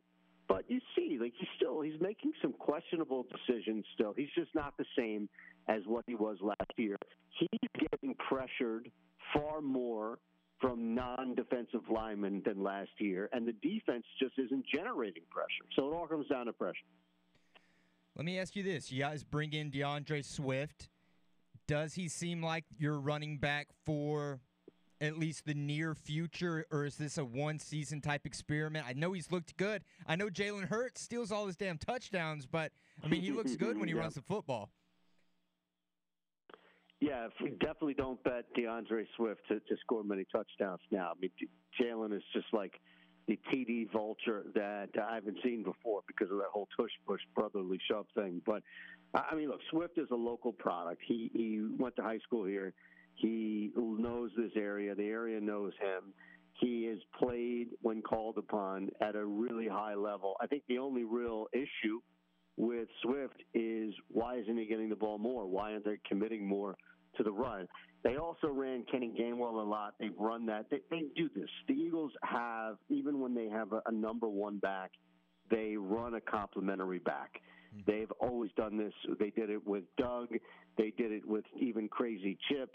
They did it with Andy Reid, with Brian Westbrook. There, there was somebody else who, and this is just how they value the position. There was always somebody else who could take on somewhat of a load. So even though Kenny Gainwell is still getting touches in a part of this offense, Swift is the number one back, and I think there will be a concerted effort to keep him here for as long as they will with a running back. Doesn't mean he's going to retire here or anything along those lines, but I'd be shocked if he wasn't here past this year doing more things. And again, being local and, and playing well, having a, a massive, I think, just impact when touching the football, they recognize that Swift's going to be part of this thing moving forward. Nice. I did, I did not know that he was a Philly guy, actually, so that's really cool. Oh yeah, yep. So that helps. That definitely helps, right? I mean, if the guy's like the 52nd man on the roster, who gives a you know what, right? Uh-huh. he could go to uh, high school, go to St. Joe's College here, but you know, who cares if they're going to replace him? But he's he's the starting running back, and he is a crowd. Let me tell you, man, th- this kid is a crowd favorite up here. They love him, and rightfully so. I mean, he, he's a good kid, and he loves this team and he loves this city because he grew up with it. So there's there's that connection right there. And again, look, business is business. Brian Dawkins was let go here, right? So anybody can let be let go or traded or dealt, what have you. But I think I think they like Swift as the, in that position too. Well, Eytan, let, let me ask you this. What do you think the Philadelphia Eagles need to do in these final two weeks here in the NFL season? I mean, you guys are going to be heavily favored in both these games, but what do you mm-hmm. think they need to do to tighten up and get back on track to really be a legitimate Super Bowl contender? I think they need to go through a couple of things. It's it's probably too late. This is probably who you are as a team, and it's tough to change your stripes this late. But if if I had it my way, I'd say go through the next two weeks and gain as much muscle memory as you can of not turning the football over and generating pressure off really just one-on-one type battles on the defensive line. Again, the ideal situation is to not turn the football over, get four, four or five sacks over the, each of the next two games. I don't think that's possible, or maybe not in the realm of possibility, meaning like going to happen. But if they did that, if and that's where I think you get around the whole. Well, yeah, it's the Cardinals, and then it's the Giants again. If they played clean, smart football, aggressive football on defense, and they just look clean. Because we'll go back to what you said initially. The first question you had, statement you had, was whether I agreed about this team just not looking the same and just not looking sharp out there. If they cleaned it up for two weeks, there's always going to be people being like, "Yeah, come on, man, it's the it's the Cardinals, it's the Giants." But that's the only argument.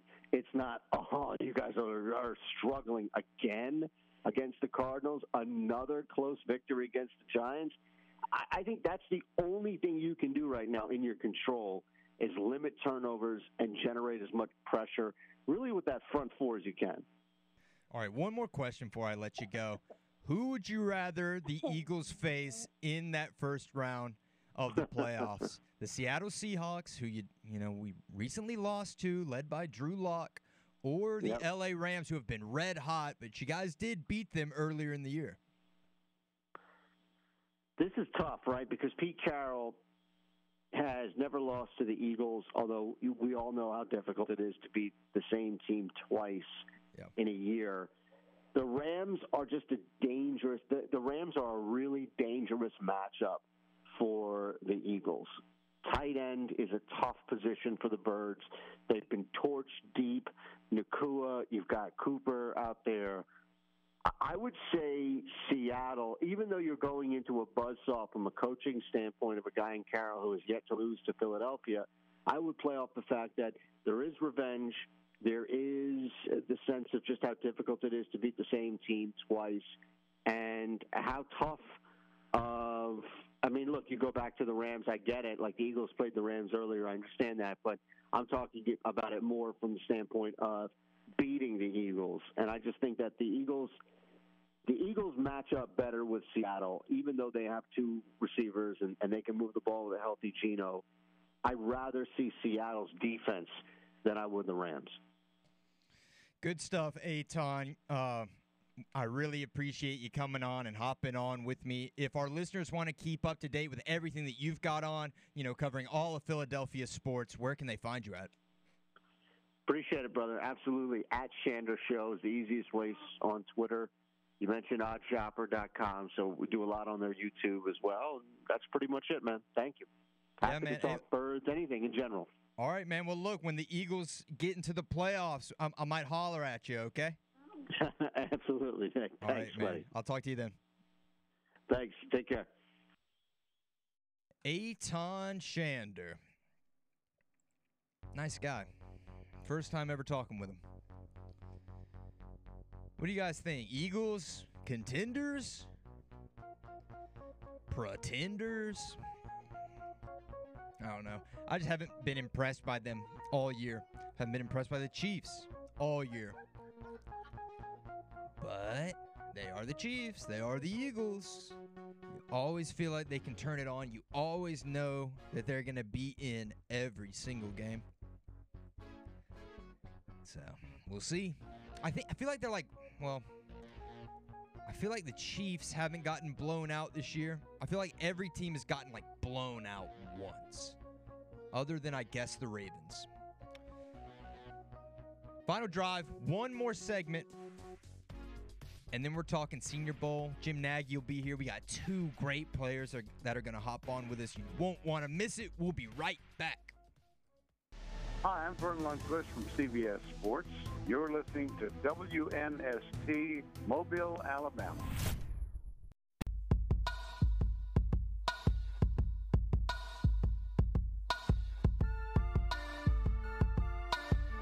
Welcome back to the final drive. Been covering a lot of stuff on this show. Shout out to all the guests Stephen Root, George Teague, Eytan Shander, who we just were talking with. We covered the brawl at the Ventures Bowl. We talked about the, the really weird Jaire Alexander suspension in, in Green Bay. We talked about the Detroit Pistons. Uh, breaking news Nick Saban missed Terry and his granddaughter is riding down Main Street in a parade at Disneyland in California for the Rose Bowl. Looking happy, doing the little princess wave. Good for Nick Saban. I know he is having a great time. One coach who probably isn't having a great time is Sean Payton in Denver. It came out that Russell Wilson, they are benching him these final two games. I think it is a financial move. I, th- I think it's a little, it's a, a multiple of things. Financially, they don't need Russell Wilson to get an injury in these last two games, and then that'll cost them a guarantee of 37 million. So if you bench him, you know he's not going to get hurt. You know you're not going to have to guarantee another 37 million. They're still going to have to eat like 80 million dollars if they cut him, but I mean you have to accept the L. It just was not a good trade, but Sean Payton had some comments. We'll get to him real quick about, you know, is is he putting too much blame on Russell Wilson? It looks like Russ is taking the brunt of the blame. Well, I get that, and, and yet um, I can't replace the entire offensive line. I can't bring in five new receivers, and and it, and if it continues over a period of time, then there'll be another guy here talking to you as well. I, it, it, this this is something that you know these are difficult decisions, and obviously there's more attention when it's the quarterback who's who's under contract, but different than maybe you know earlier decisions we've made with maybe last year's prior starters. Uh, I can just assure you one thing, and and honestly, and, and I've said this to Greg and George a number of times. I'm just interested in winning, and and it doesn't matter how. Um, when you do this, you know, for this long a, a period of time, that's all you're interested in because there's nothing like it. And then the other side of it, you know, there's nothing like that either. So, um, My man is just starving. He's just trying to eat a couple dubs like Jameis. Whatever it takes to win. I, I can respect that. I'm sure Russell Wilson will play quarterback somewhere. I mean, he's a he's a top 10 quarterback in the NFL right now, right? I mean, so is probably Baker Mayfield. So what is that really saying? But look, Sean Payton, man, he wants to win games. If he doesn't think Russell Wilson's the guy, you can't just completely flip your roster around, but you can start at the quarterback. Coming up next, Jim Nagy's going to come hop on the show with me. We got two great Senior Bowl players who are going to join the show as well. Ricky Pearsall out of Florida, Marshawn Kneeland out of Western Michigan. So get ready for that. Coming up next, Chavis Furniture's The Draft Starts Here Reese's Senior Bowl show, presented by D&K Suit Discounters. Jim will be here. Got the great guest. You won't want to miss it. We will be right back.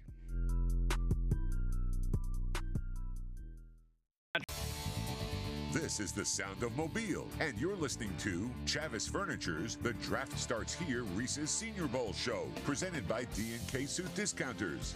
Stay tuned for the next hour and stay up to date with Senior Bowl Executive Director Jim Nagy as the Reese's Senior Bowl celebrates 75 years of bringing the best NFL draft prospects to the Port City.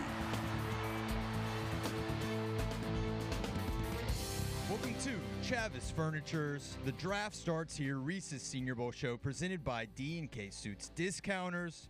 My guy Corey is taking an elongated Christmas vacation. But me and Jim, man, we, we got to get to work. We are holding it down without Corey. This is like week four. I, don't know. What, Corey's got it. Where? Corey's got an excuse every week. I know. I don't know how many vacation days they gave him when he when he came on, but it was more than I got, I think. But Well, he's earned them. That, Oh, no, Corey no works his tail off, so Yeah. no, no question. I, Per- hope, I hope Corey's having a good holiday somewhere out there. Oh, for sure. Perfect attendance all up until this week. But Jim, happy late Christmas, happy early New Year. How was your holiday weekend if you had one? It was good. It was very low key. It was, uh, you know, it's kind of one of those. Um, it's not sobering's not the right word, but humbling maybe. I don't know. My my son came home from college. Like when you're old enough to have your a kid coming home from college, it puts you in your place a little bit. Like you know what, you're getting old. Yeah. Uh, so, but it's been good. It's been good to have him home. It was a low key.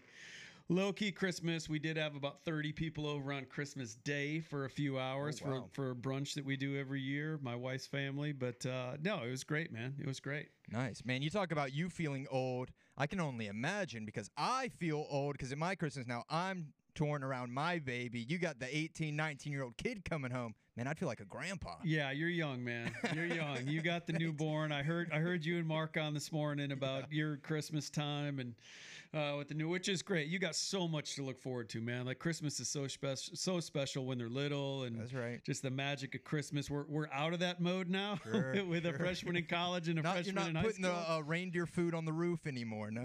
you know, I mean, Santa still comes, but it just loses its luster a little bit when they're when uh, it's not toys. It's all you know. It's adult stuff right. now. so- That's right. That's but right. It's, but it's still they're, they're not making Amazon gift cards up in the Elf Workshop. No, no, But no, they're not. Jim, I got some great guests for you. We got Okay. Ricky Pearsall from Florida.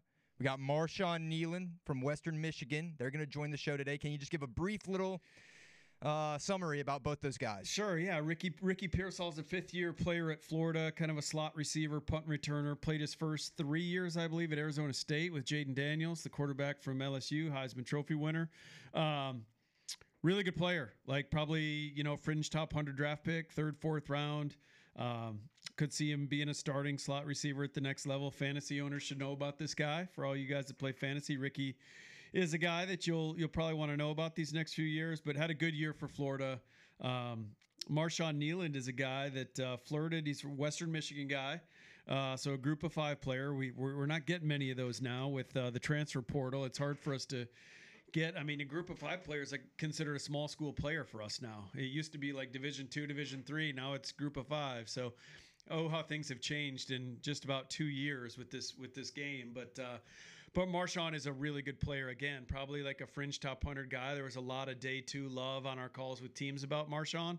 Um, a lot of third round type stuff. So for a guy from Western Michigan, that's a high draft pick. So. Um, plays defensive end. They move him all over the place. Uh, he's got really heavy hands. He's hard to block. He plays extremely hard. Um, he's a guy that flirted with going with Coach Prime in the portal to uh, Colorado this offseason. We can talk about that when we have him on the show. I don't know why exactly. Um, you know, he decided not to do that, but I know there was a. I think he might even went out there for a short period of time, but then returned to Kalamazoo, Michigan. Um, but yeah, good player. So that, that'll be fun. That'll be fun having those two guys on. Nice. And and you mentioned, you know, smaller schools. Well, there are four really big schools that are going to be playing on January 1st, those being Texas taking on Washington, Alabama taking on Michigan.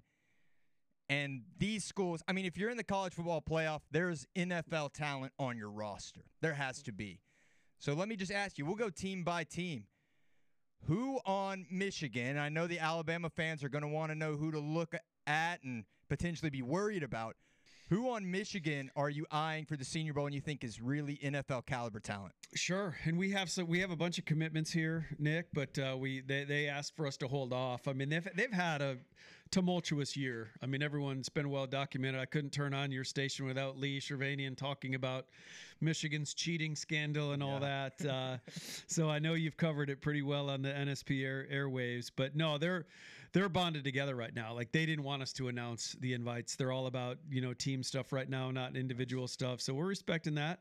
Uh, but they do have a lot of good players. You know, Jim Harbaugh said before the season started, he thought they could break the record for the amount of know, number of draft picks, and I don't know if they'll get quite there, but they will have you know they'll have double digit draft picks. So um, you know they won the Joe Moore Award for the offensive line of the year in college football the last two years. Washington just won it this year, um, but Ladarius Henderson, their left tackle, is a is a, a really good player. Zak Zinter was their right guard.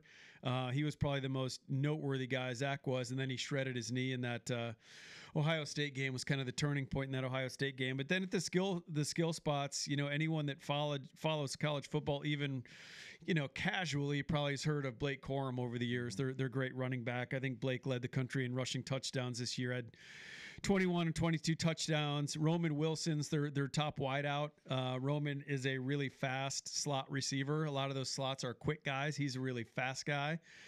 Um, and then on the defensive side of the ball, you know, NFL fans will remember a guy named Chris Jenkins back in the 2000s was a Pro Bowl, All Pro level player for the Jets and the Carolina Panthers. Well, his son Chris Jr. is uh, one of Michigan's defensive tackles. He'll be a top 50 pick, probably maybe a first round pick. Wow. Uh, they've got a nickel corner, Mikey Sainristil, who started his career there, played his first three years at wide receiver. They moved him to DB last year and he's had a great couple years at defensive back. He had five interceptions this year. Real playmaker in the secondary. I think he'll be a top 100 pick. Uh, really a cool football player. He plays on special teams. He's just wherever you put him, he could play. Um, he's just that kind of just that kind of guy. He's the team captain. Everyone in Ann Arbor loves this Sainristil kid. Um, so those are some of the names. Michael Barrett at linebacker is a guy that you'll see running around from the middle of the defense. Um, but we could go on and on. But those are sure. those are probably like the you know, the top guys. Michigan's also got a tight end, um, AJ Barner, um, who we actually invited today.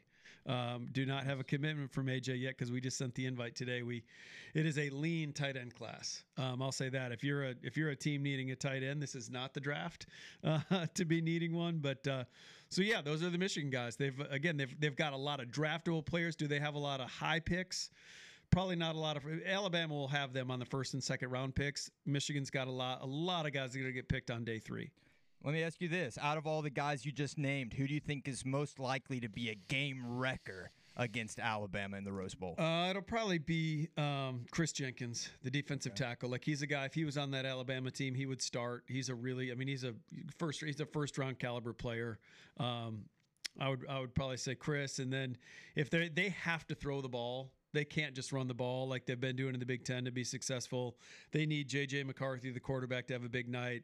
And if he has a big night, it's got to be Roman Wilson. So gotcha. if I'm Alabama, I got to be focused on Roman Wilson in the slot. And he's a different slot matchup because he's a legit 4-3 guy. He can really, really run. So he'll be a matchup problem for him. And they can't they can't cover him with Malachi Moore. You know, Malachi's going to be a, a 4-6 guy, so you can't cover Roman Wilson with him they're going to have to get Caleb Downs and play a lot of over the top coverage and, and kind of bracket him and pay a lot of special attention to Roman Wilson. So if Michigan wins, they need a big day from McCarthy and Roman Wilson. All right. Well, let me ask you about you know the other team in that game, the Alabama Crimson Tide. I'm sure a lot of our listeners are already probably familiar with the names you're about to say and can probably guess who they're all about to be. But go ahead and let them know anyway. Yeah. Um, offensively, you know, the one guy for the Senior Bowl would be would be Jermaine Burton on offense. You know, Jason McClellan as well, the running back. So those are really the skill players that we'd be focused on. They're really young up front on the offensive line. They don't have any offensive linemen for us except maybe J.C. Latham if he comes out in the draft. Um, they're just young. They're young at all those spots. Burton's the guy that's had the breakout year. He he's earned a Senior Bowl invite. We'll see. We'll see what he decides to do. Jermaine has been a tough to guy, tough guy to get a hold of. Um, okay. I'll just leave it leave it at that. The last right. few weeks, um, and then defensively, uh, you know, Dallas Turner, um, Chris Braswell, the pass rushers. Justin Eboigbe's a guy who's accepted his invite. We've announced that. Um, you know, Deontae Lawson from Mobile Christian is a guy in the middle of the defense, and then and then I, I mentioned Malachi Moore's had had his best year probably since his freshman year this year in the back end, and then Caleb Downs and Terrion Arnold and Kool Aid McKinstry. I mean, all those guys are available to us now. So if we get through the year, uh, once we get through these games, those will be guys we'll try to get on board. Um, Terrion might be a hard guy to get because he's going to be a top half of the first round pick. Okay. Um, he's you know everyone knows Kool Aid's name. I would I would put good money right now that if the draft were today, Terrion would actually be the higher drafted Alabama corner. Um, some people might not realize that, but that's that's the way it would go. Um, so they're they're loaded. It's a typical Alabama team. They've got they've got NFL guys everywhere. Well, look, Jim, we're gonna go ahead and take a break. When we come back, we'll get Ricky Pearsall on the line, and I'll let you chat it up with him about his collegiate career and you know the draft process and being a part of the Senior Bowl. But listeners, you're listening to Chavis Furniture's The Draft Starts Here Reese's Senior Bowl show presented by D&K Suits Discounters. Coming up, Ricky Pearsall from Florida. You're not going to want to miss it. Stay tuned. We'll be right back.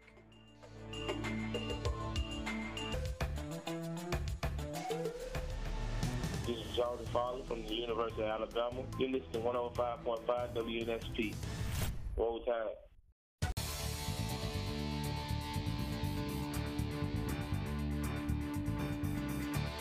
Back to Chavis Furniture's The Draft Starts Here Reese's Senior Bowl show presented by D&K Suits Discounters. I'm joined by Executive Director Jim Nagy and on the line our first Senior Bowl guest of the show, Ricky Pearsall.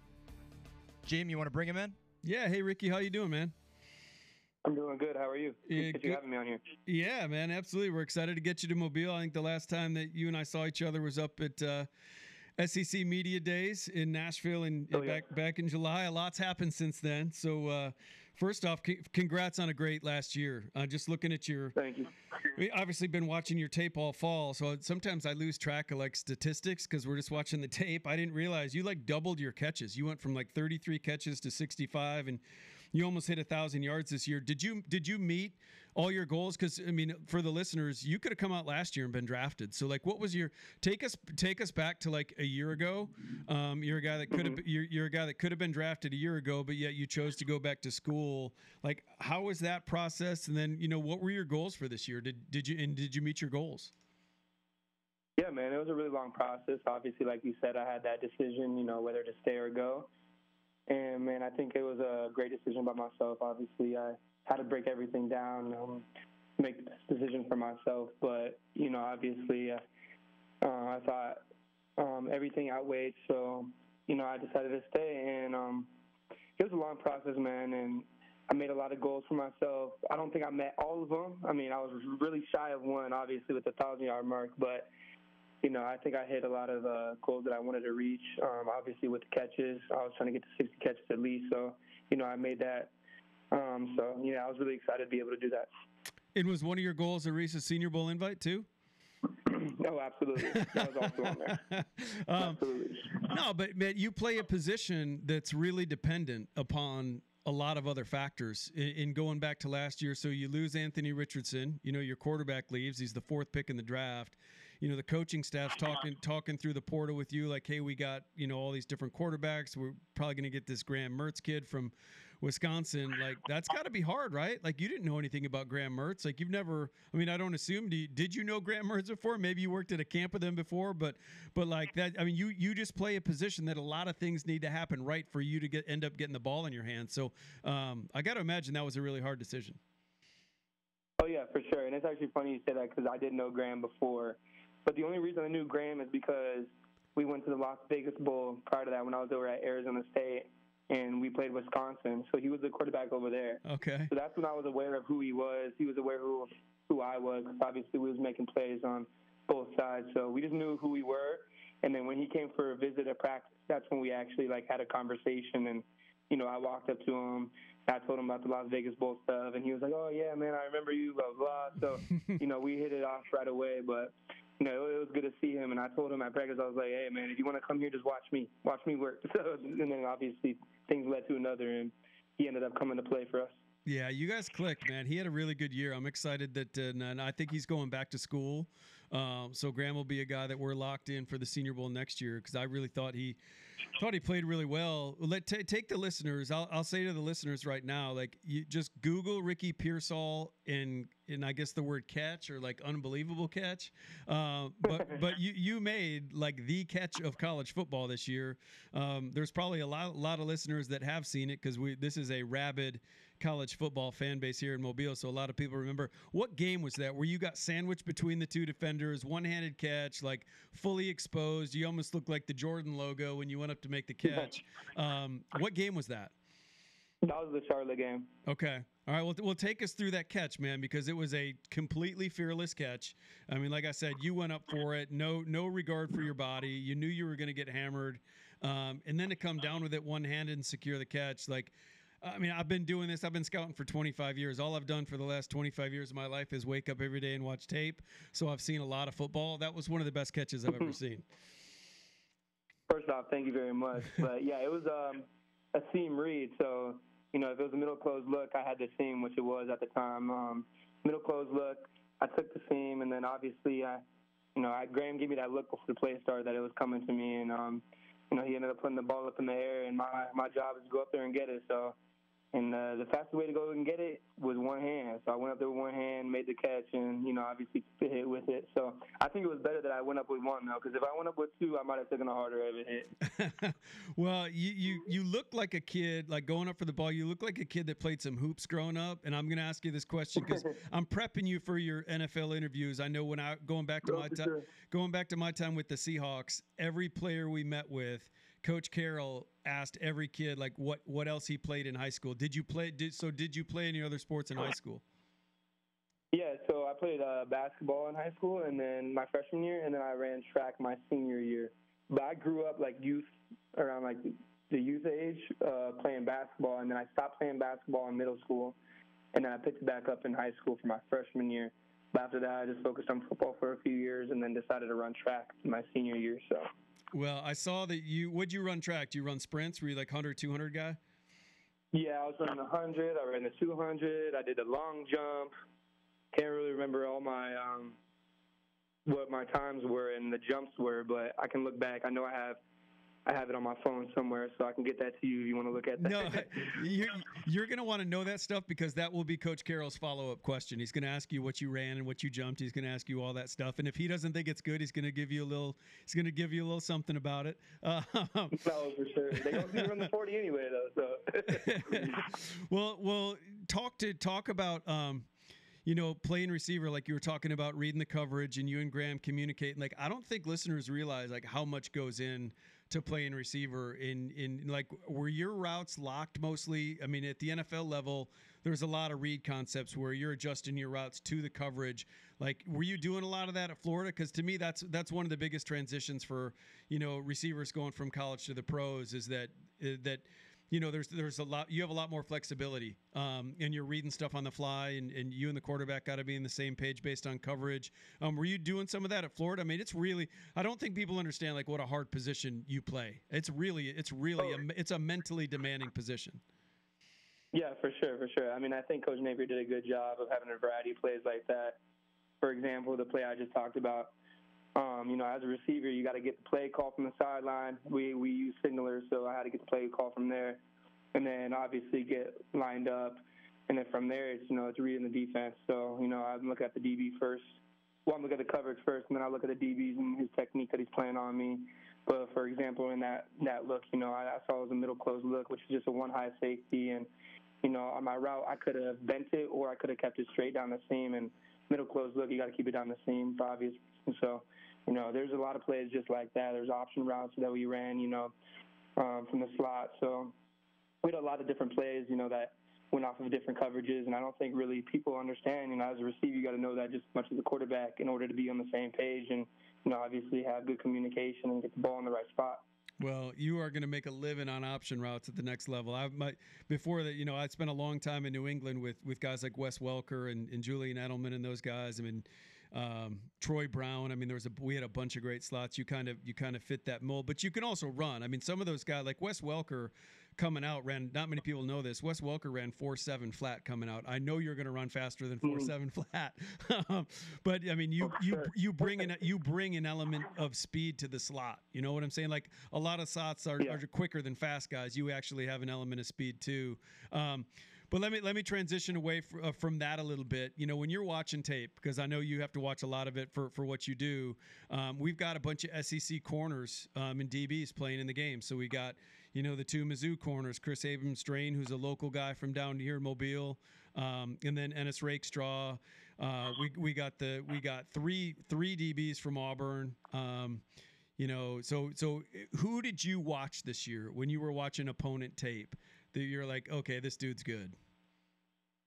Yeah, I thought the Mizzou, both of the Mizzou corners were really good. I thought they were very patient. They they played with really good eyes. They're really good athletes.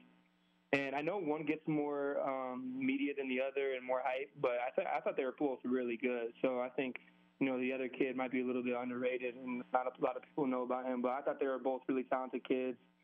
I thought they had really good feet. I noticed it when I was playing against them, and when I was prepping to play them, I made sure you know I had to step up my game, especially during that week of practice, to make sure you know I was ready for that. But I thought those two corners were pretty good. Well, yeah, your your Abrams Draine is the one that gets most of the media love because he had he had all the picks. Rakestraw is the kid on the. I'm with Mhm. you. They're both really good players. Uh, we only got a couple more minutes here, but um, you played your first couple years at Arizona State. You're an Arizona, you know, state of Arizona kid. I actually lived out there for a couple years when I was when I first started scouting back in like 2000, probably before you were born. But uh, but, but you spent a couple years with Sun Devils, and then you tran- then you transferred to Florida. Um, again, like listeners hear about the portal and, and everything. Like you, you know, you were playing out there with Jayden Daniels. Um, you had some good players on that team. Just talk about the portal and what that process Yeah. was like. And like you go in there, you're a good player. You put your name in. You've got all these schools reaching out, and I know that's a crazy process too. Like we talked about your decision to like come back this year and play. But that portal thing was another. You've you've made some big decisions already in your young in your young football career. Just just talk about the portal a little bit. For sure. I think uh, right now, during this time, the portal has a pretty bad rep. But I think that's just because sometimes it gets a little bit of abuse. But, you know, obviously, it, it set me up for another opportunity to come over here to Florida and have success. But, I mean, I didn't just get in the portal just to get in the portal. Obviously, I had my reasons and the things that I had to weigh out back at Arizona State. Jayden ended up transferring out of there. You know, some coaches left. So, and then I still actually stayed there and went through spring ball to, you know, still go through there, see if I can get a good relationship with the quarterback. And at the end of the day, you know, I talked to family and knew it was the best business decision for myself to get in the portal and, you know, go try my skills somewhere else. And Florida reached out to me right away.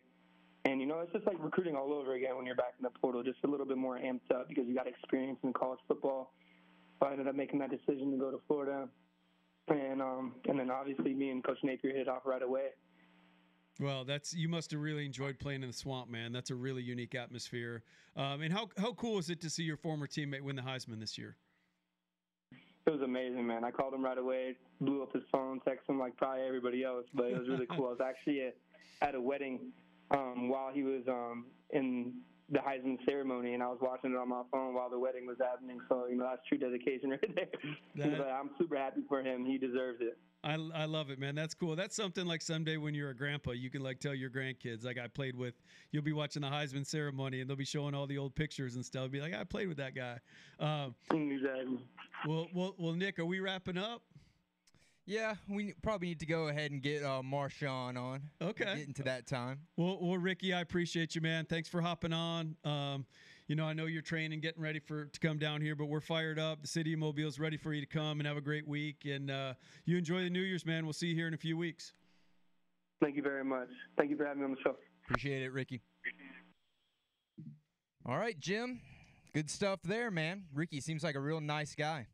Yeah, he's a good one, man. He's he's a good one. We, uh, like I said, he did a good. You were up at SEC media days. You Yeah. probably ran into him up there. I was there. I was Um, there. Yeah, it's it's just it's cool to see guys have success. That I mean, he came back for a reason. Um, you know, and sometimes it doesn't always work out that way. You come back and the numbers don't work out, and the you know quarterback play whatever. But like he, and that's what I'm hoping for. Uh, you know, our guy that just left South Alabama, um, that that uh, it's going up to Louisville. Like I Uh, hope, Lacy. yeah, to yeah, Lacy. Um, I hope it works out for him up there like it did for Ricky.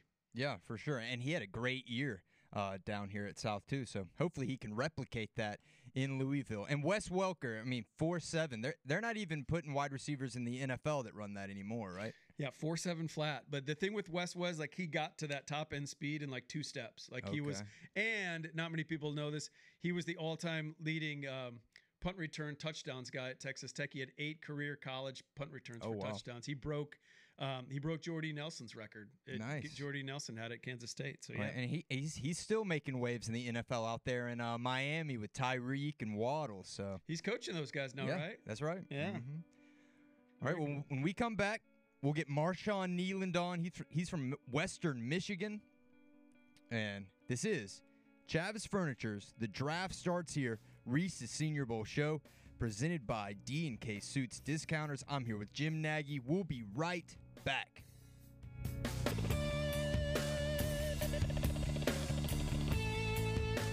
Hey, this is Slick Willie Shaw from the world famous Harlem Globetrotters. and You're listening to Sports Radio WNSP 105.5 FM.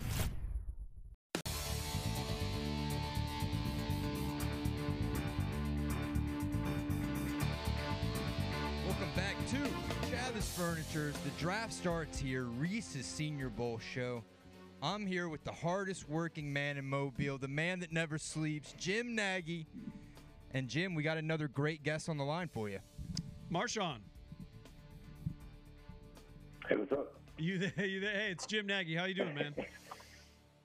Pretty good. How about yourself? I'm I'm doing fine. Are you uh, are you up in my home state of Michigan right now, or are you off are you off training somewhere already? Yeah, I'm back in Michigan. Okay. Um, I went to go train for a little bit, but they shut it down for you know the holidays. Gotcha, gotcha. So you you back home with the with the fam for for Christmas? Yes, sir. Nice. And what's uh, yeah. Again, we you know we got we we share the Michigan thing. Where's uh, not many listeners down here in Alabama will, will know your hometown. What's your hometown? Grand Rapids. Okay, you're in Grand Rapids. That's what I thought. Yeah. Okay, I'm not too I'm not too far from you. Um, well, well, hey, let, let's uh, let's get into this. I want I want to introduce you to all our listeners and, and talked about you a little bit in the first segment about what you are as a football player. Um, just a hard playing, heavy handed um, guy that Western Michigan moves around. Coach uh, Coach Lance moves you around. Did a great job up there. Um, just talk about talk about you know your your time in college. I mean, this is what NFL teams are going to do in the interviews. They're going to ask you to like walk you through your your time in college and your four years, five years there in Kalamazoo. Um, just tell us a little bit about it. How was your college experience? For sure. Um, well, starting off, you know, as a freshman, uh, it's pretty much the same as everybody else. I came in there, you know, thought I was going to be big guys, and you know, there's a lot of guys ahead of me, and you know, it's fun. We get to fight for our uh, our spot. So going past that, in the next year, I got a little bit more playing time, um, which you know really gave the coaches a lot more trust in me. So then, you know, going from not playing at all to I think the second game into there, I was playing like 60 snaps because our uh, starter had got hurt. So it was it was definitely a good experience there to uh, learn from a young age or younger age, and um, getting a good amount of reps to learn the game. Then on, um, after that, after I basically proved myself, then I've been a starter uh, pretty much ever since. Yeah, which is, you're uh, you're which is good. You're a playmaker, man. I mean, the NFL's kind of going to a, you know, they, they like to say positionless players. Um, you know, guys that can play multiple, and that's really what you are, man. I mean, back back in the day, we used to call someone like you a tweener, and that that you know it used to be like a negative thing. Now it's like a positive thing because you can. I mean, I think, I, and I just I say this, you know, with, with my background in the NFL. I think coaches are doing a much better job of finding guys that can do multiple things and, and getting them on the field doing those things. It used to be like Belichick was the only one that could do that. Now, now across the league, mm-hmm. I think I think coaches are just getting smarter using a guy like you. So, like, what do you see yourself as? Do you see yourself as like a three-four outside linebacker? Do you see yourself as a four-three defensive end? Like, what if you could ideally pick a home for yourself? I know you just want to end up at one of the 32 teams and, and get a good opportunity, but like when because teams are going to ask you this too. Like, wh- what do you see yourself as? Mm. So I mean, basically, I see myself as a um, you know heading to the dirt, DN, and a uh, four down. 'cause That's really just all I played since high school. But um, you know, I started to see myself more like, you know, standing up, moving around, which I love all of it, obviously, as you can tell watching the film. I like doing it all. Uh, but definitely, I think um, uh, DN and four down definitely be where I see it mainly. Well, what what you just said about about playing hard and loving to play. I mean, that's a one that's one of the big reasons we we wanted you here in the game, and we're going to be kind of reuniting you with a with a former teammate, Braden Fiske at uh, from Florida State. Uh, I know a lot of people down here got to see some Florida State ball um, in what a year they had. But how cool is that? You're going to be able to you know play with a dude that that you played for you know a few years there in Kalamazoo with. Have you guys talked about you know getting back together here at the Senior Bowl? Definitely, we have. Uh, that was actually the first person, because after he got it, he texted the coach, but the coaches told me they uh, uh, heard from him that he wanted to tell me, but like you know they wanted to wait to um, introduce it to me like in front of the team. Then right after I got it, he was the first person I texted, and we talked about it like you know how cool that would be. Well, then we were trying to see, yeah. That's really cool. And you, I mean, you guys are very different players, but like the effort, man, is like so I don't know what they were coaching up there um, at Western Michigan, but I mean, you you two guys are relentless. So it's going to be fun having you at practice and just kind of setting the tone. And obviously, it's going to be highly highly competitive when you've got all you know the amount of good players we have down here.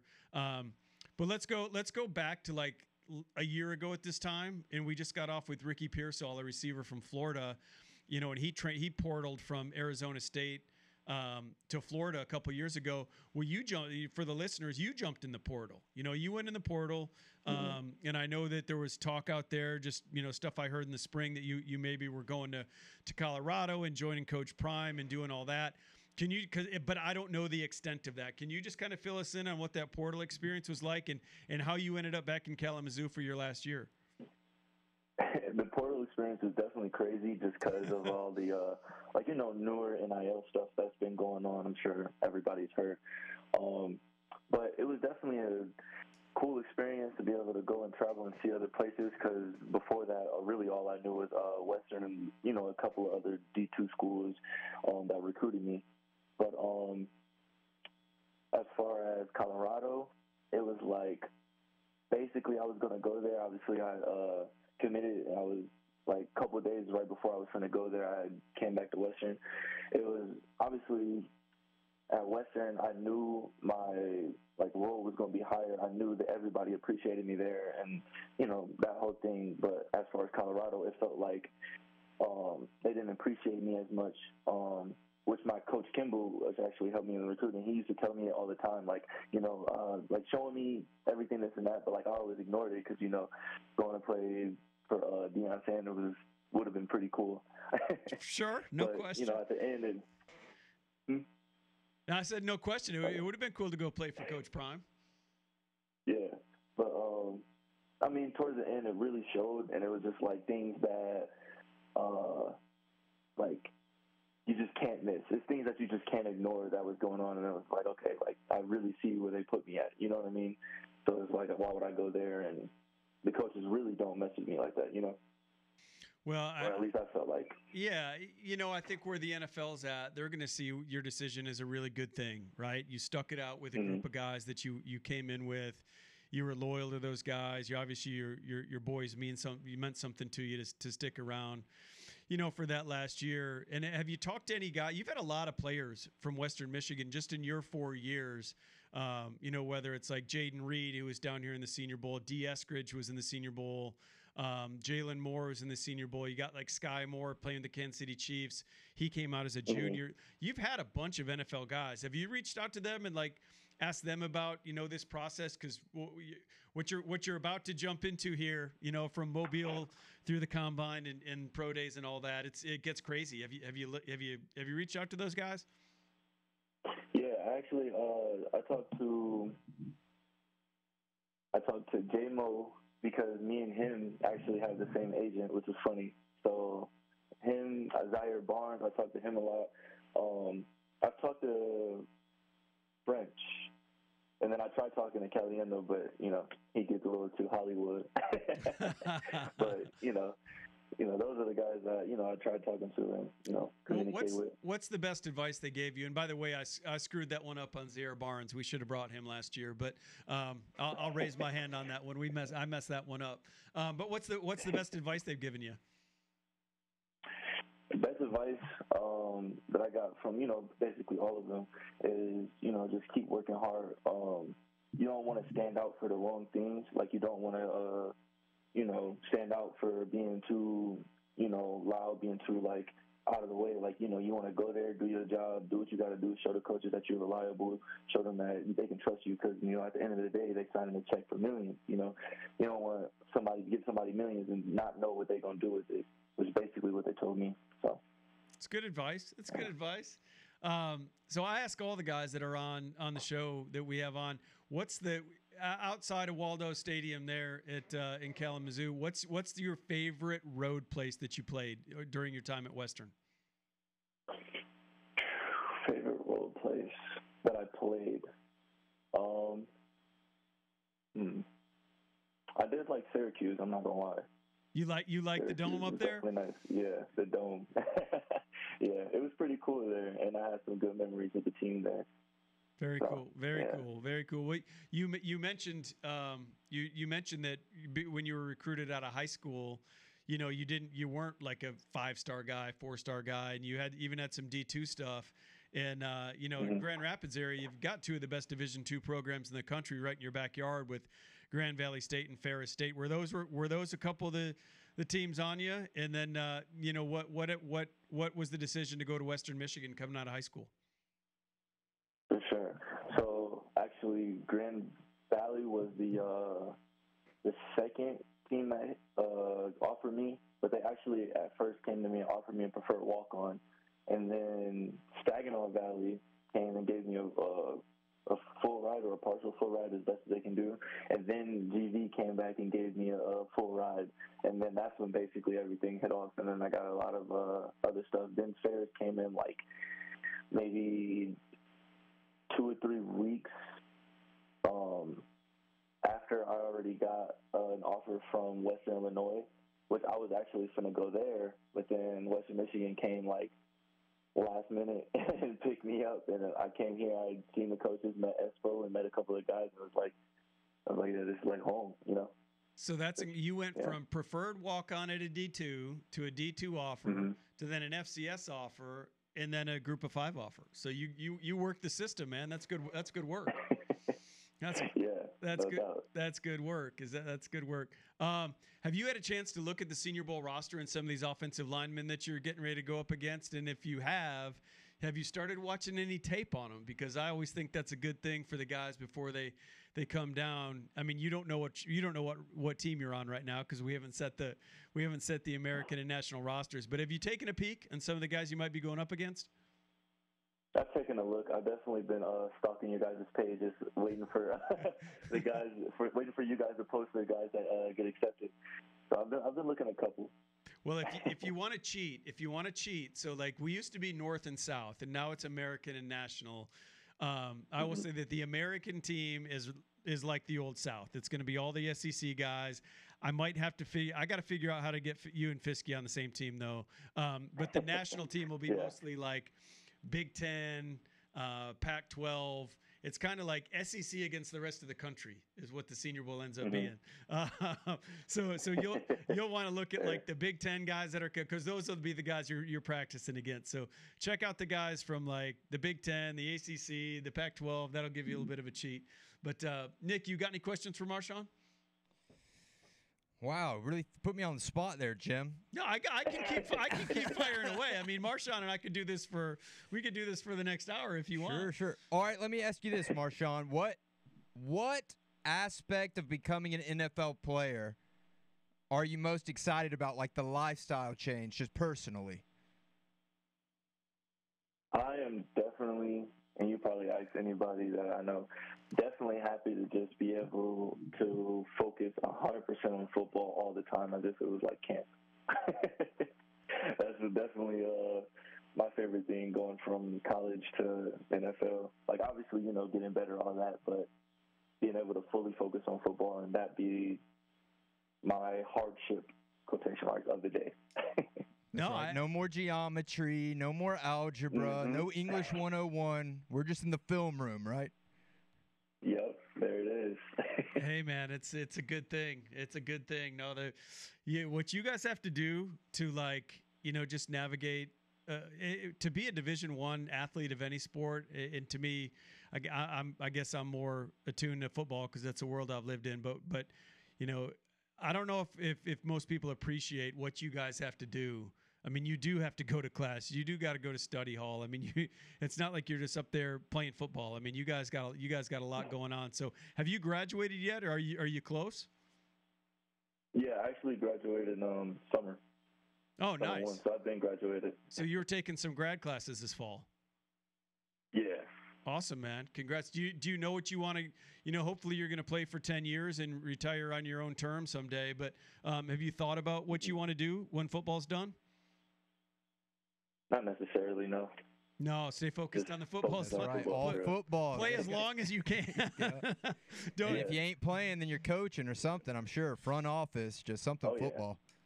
Football. No, you don't want. You don't get into Oh, the. yeah. d- Don't get into the scouting thing like I did, man. You don't want to be on the road 200 nights a year away from your family. This That- guy, this guy Jim Nagy has a real rough life, man. Let me tell you, That's it's rough for him. That's why I'm doing this thing now. I'm not. I don't. I don't need to be in hotels, stay in Fairfield Inns 200 nights a year. You don't want to sit in this studio with me every Wednesday at five either. Well, Marshawn, we're excited. We're excited to get you down here, man. It's going to be an awesome week for you. You know that. Um, where are you? Where are you training between now and the game? Uh, I'm training at Exos right in Pensacola. Oh, okay, sweet. So you're right over there. there there's uh, that's good. Well, I'll I'll make a trip over there um, after the New Year's when you guys all get settled and and meet you guys, and then we're gonna do a little. We're doing uh we do a kids camp over there the week before the game. Um, is a thank you to the Pensacola community, the little kids camp at University of West Florida um, for about an hour and a half, and then there was like a Brazilian steakhouse downtown Pensacola that I'll take you guys all to, all you can eat, and uh, you guys can run up a hefty tab on the Reese's Senior Bowl. We'll have a we'll have a nice dinner. Over, we'll have a nice dinner over there. But but hey, man, enjoy the New Year's. Um, enjoy you know getting back down here to training, um, and I'll get over there in a couple weeks and see you guys. For sure. All right, I'll see you. Take it easy, man. Thanks, Marshawn. Thank you. Man, I might have to sneak uh, uh sneak on that trip to Pensacola, man. I might just happen to bump into you guys You, you at gotta, the you gotta earn your keep though. You're gonna have to do some drills with the kids or something. You can't just show up and eat the steak. But Oh, uh, I, I can run some come- drills, man. Okay. Look, just put that could be a funny like video series. Just a random guy going through all the same stuff as these Senior Bowl guys. And look, I'll go full Johnny Knoxville. I'll let him lay me out, man. Put put me in some pads and a helmet. I'll make you some viral content. you do not want that. hey man, I'll, I'll brace for it. I'll take it. I'll, I'll uh, I'll take some leave from work here. I'll pull a Corey. Oh man, my legs and my arms. I just can't do it. but look, guys, one more short segment here with Jim Nagy. This is Chavis Furniture. The draft starts here. Reese's Senior Bowl show presented by D and K Suits Discounters. We'll be right back.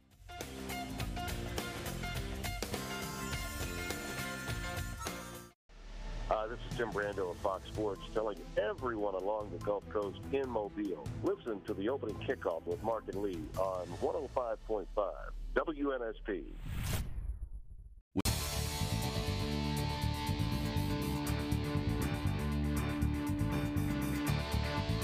Welcome back to Chavis Furniture. The draft starts here. Reese's Senior Bowl show presented by D&K Suits Discounters.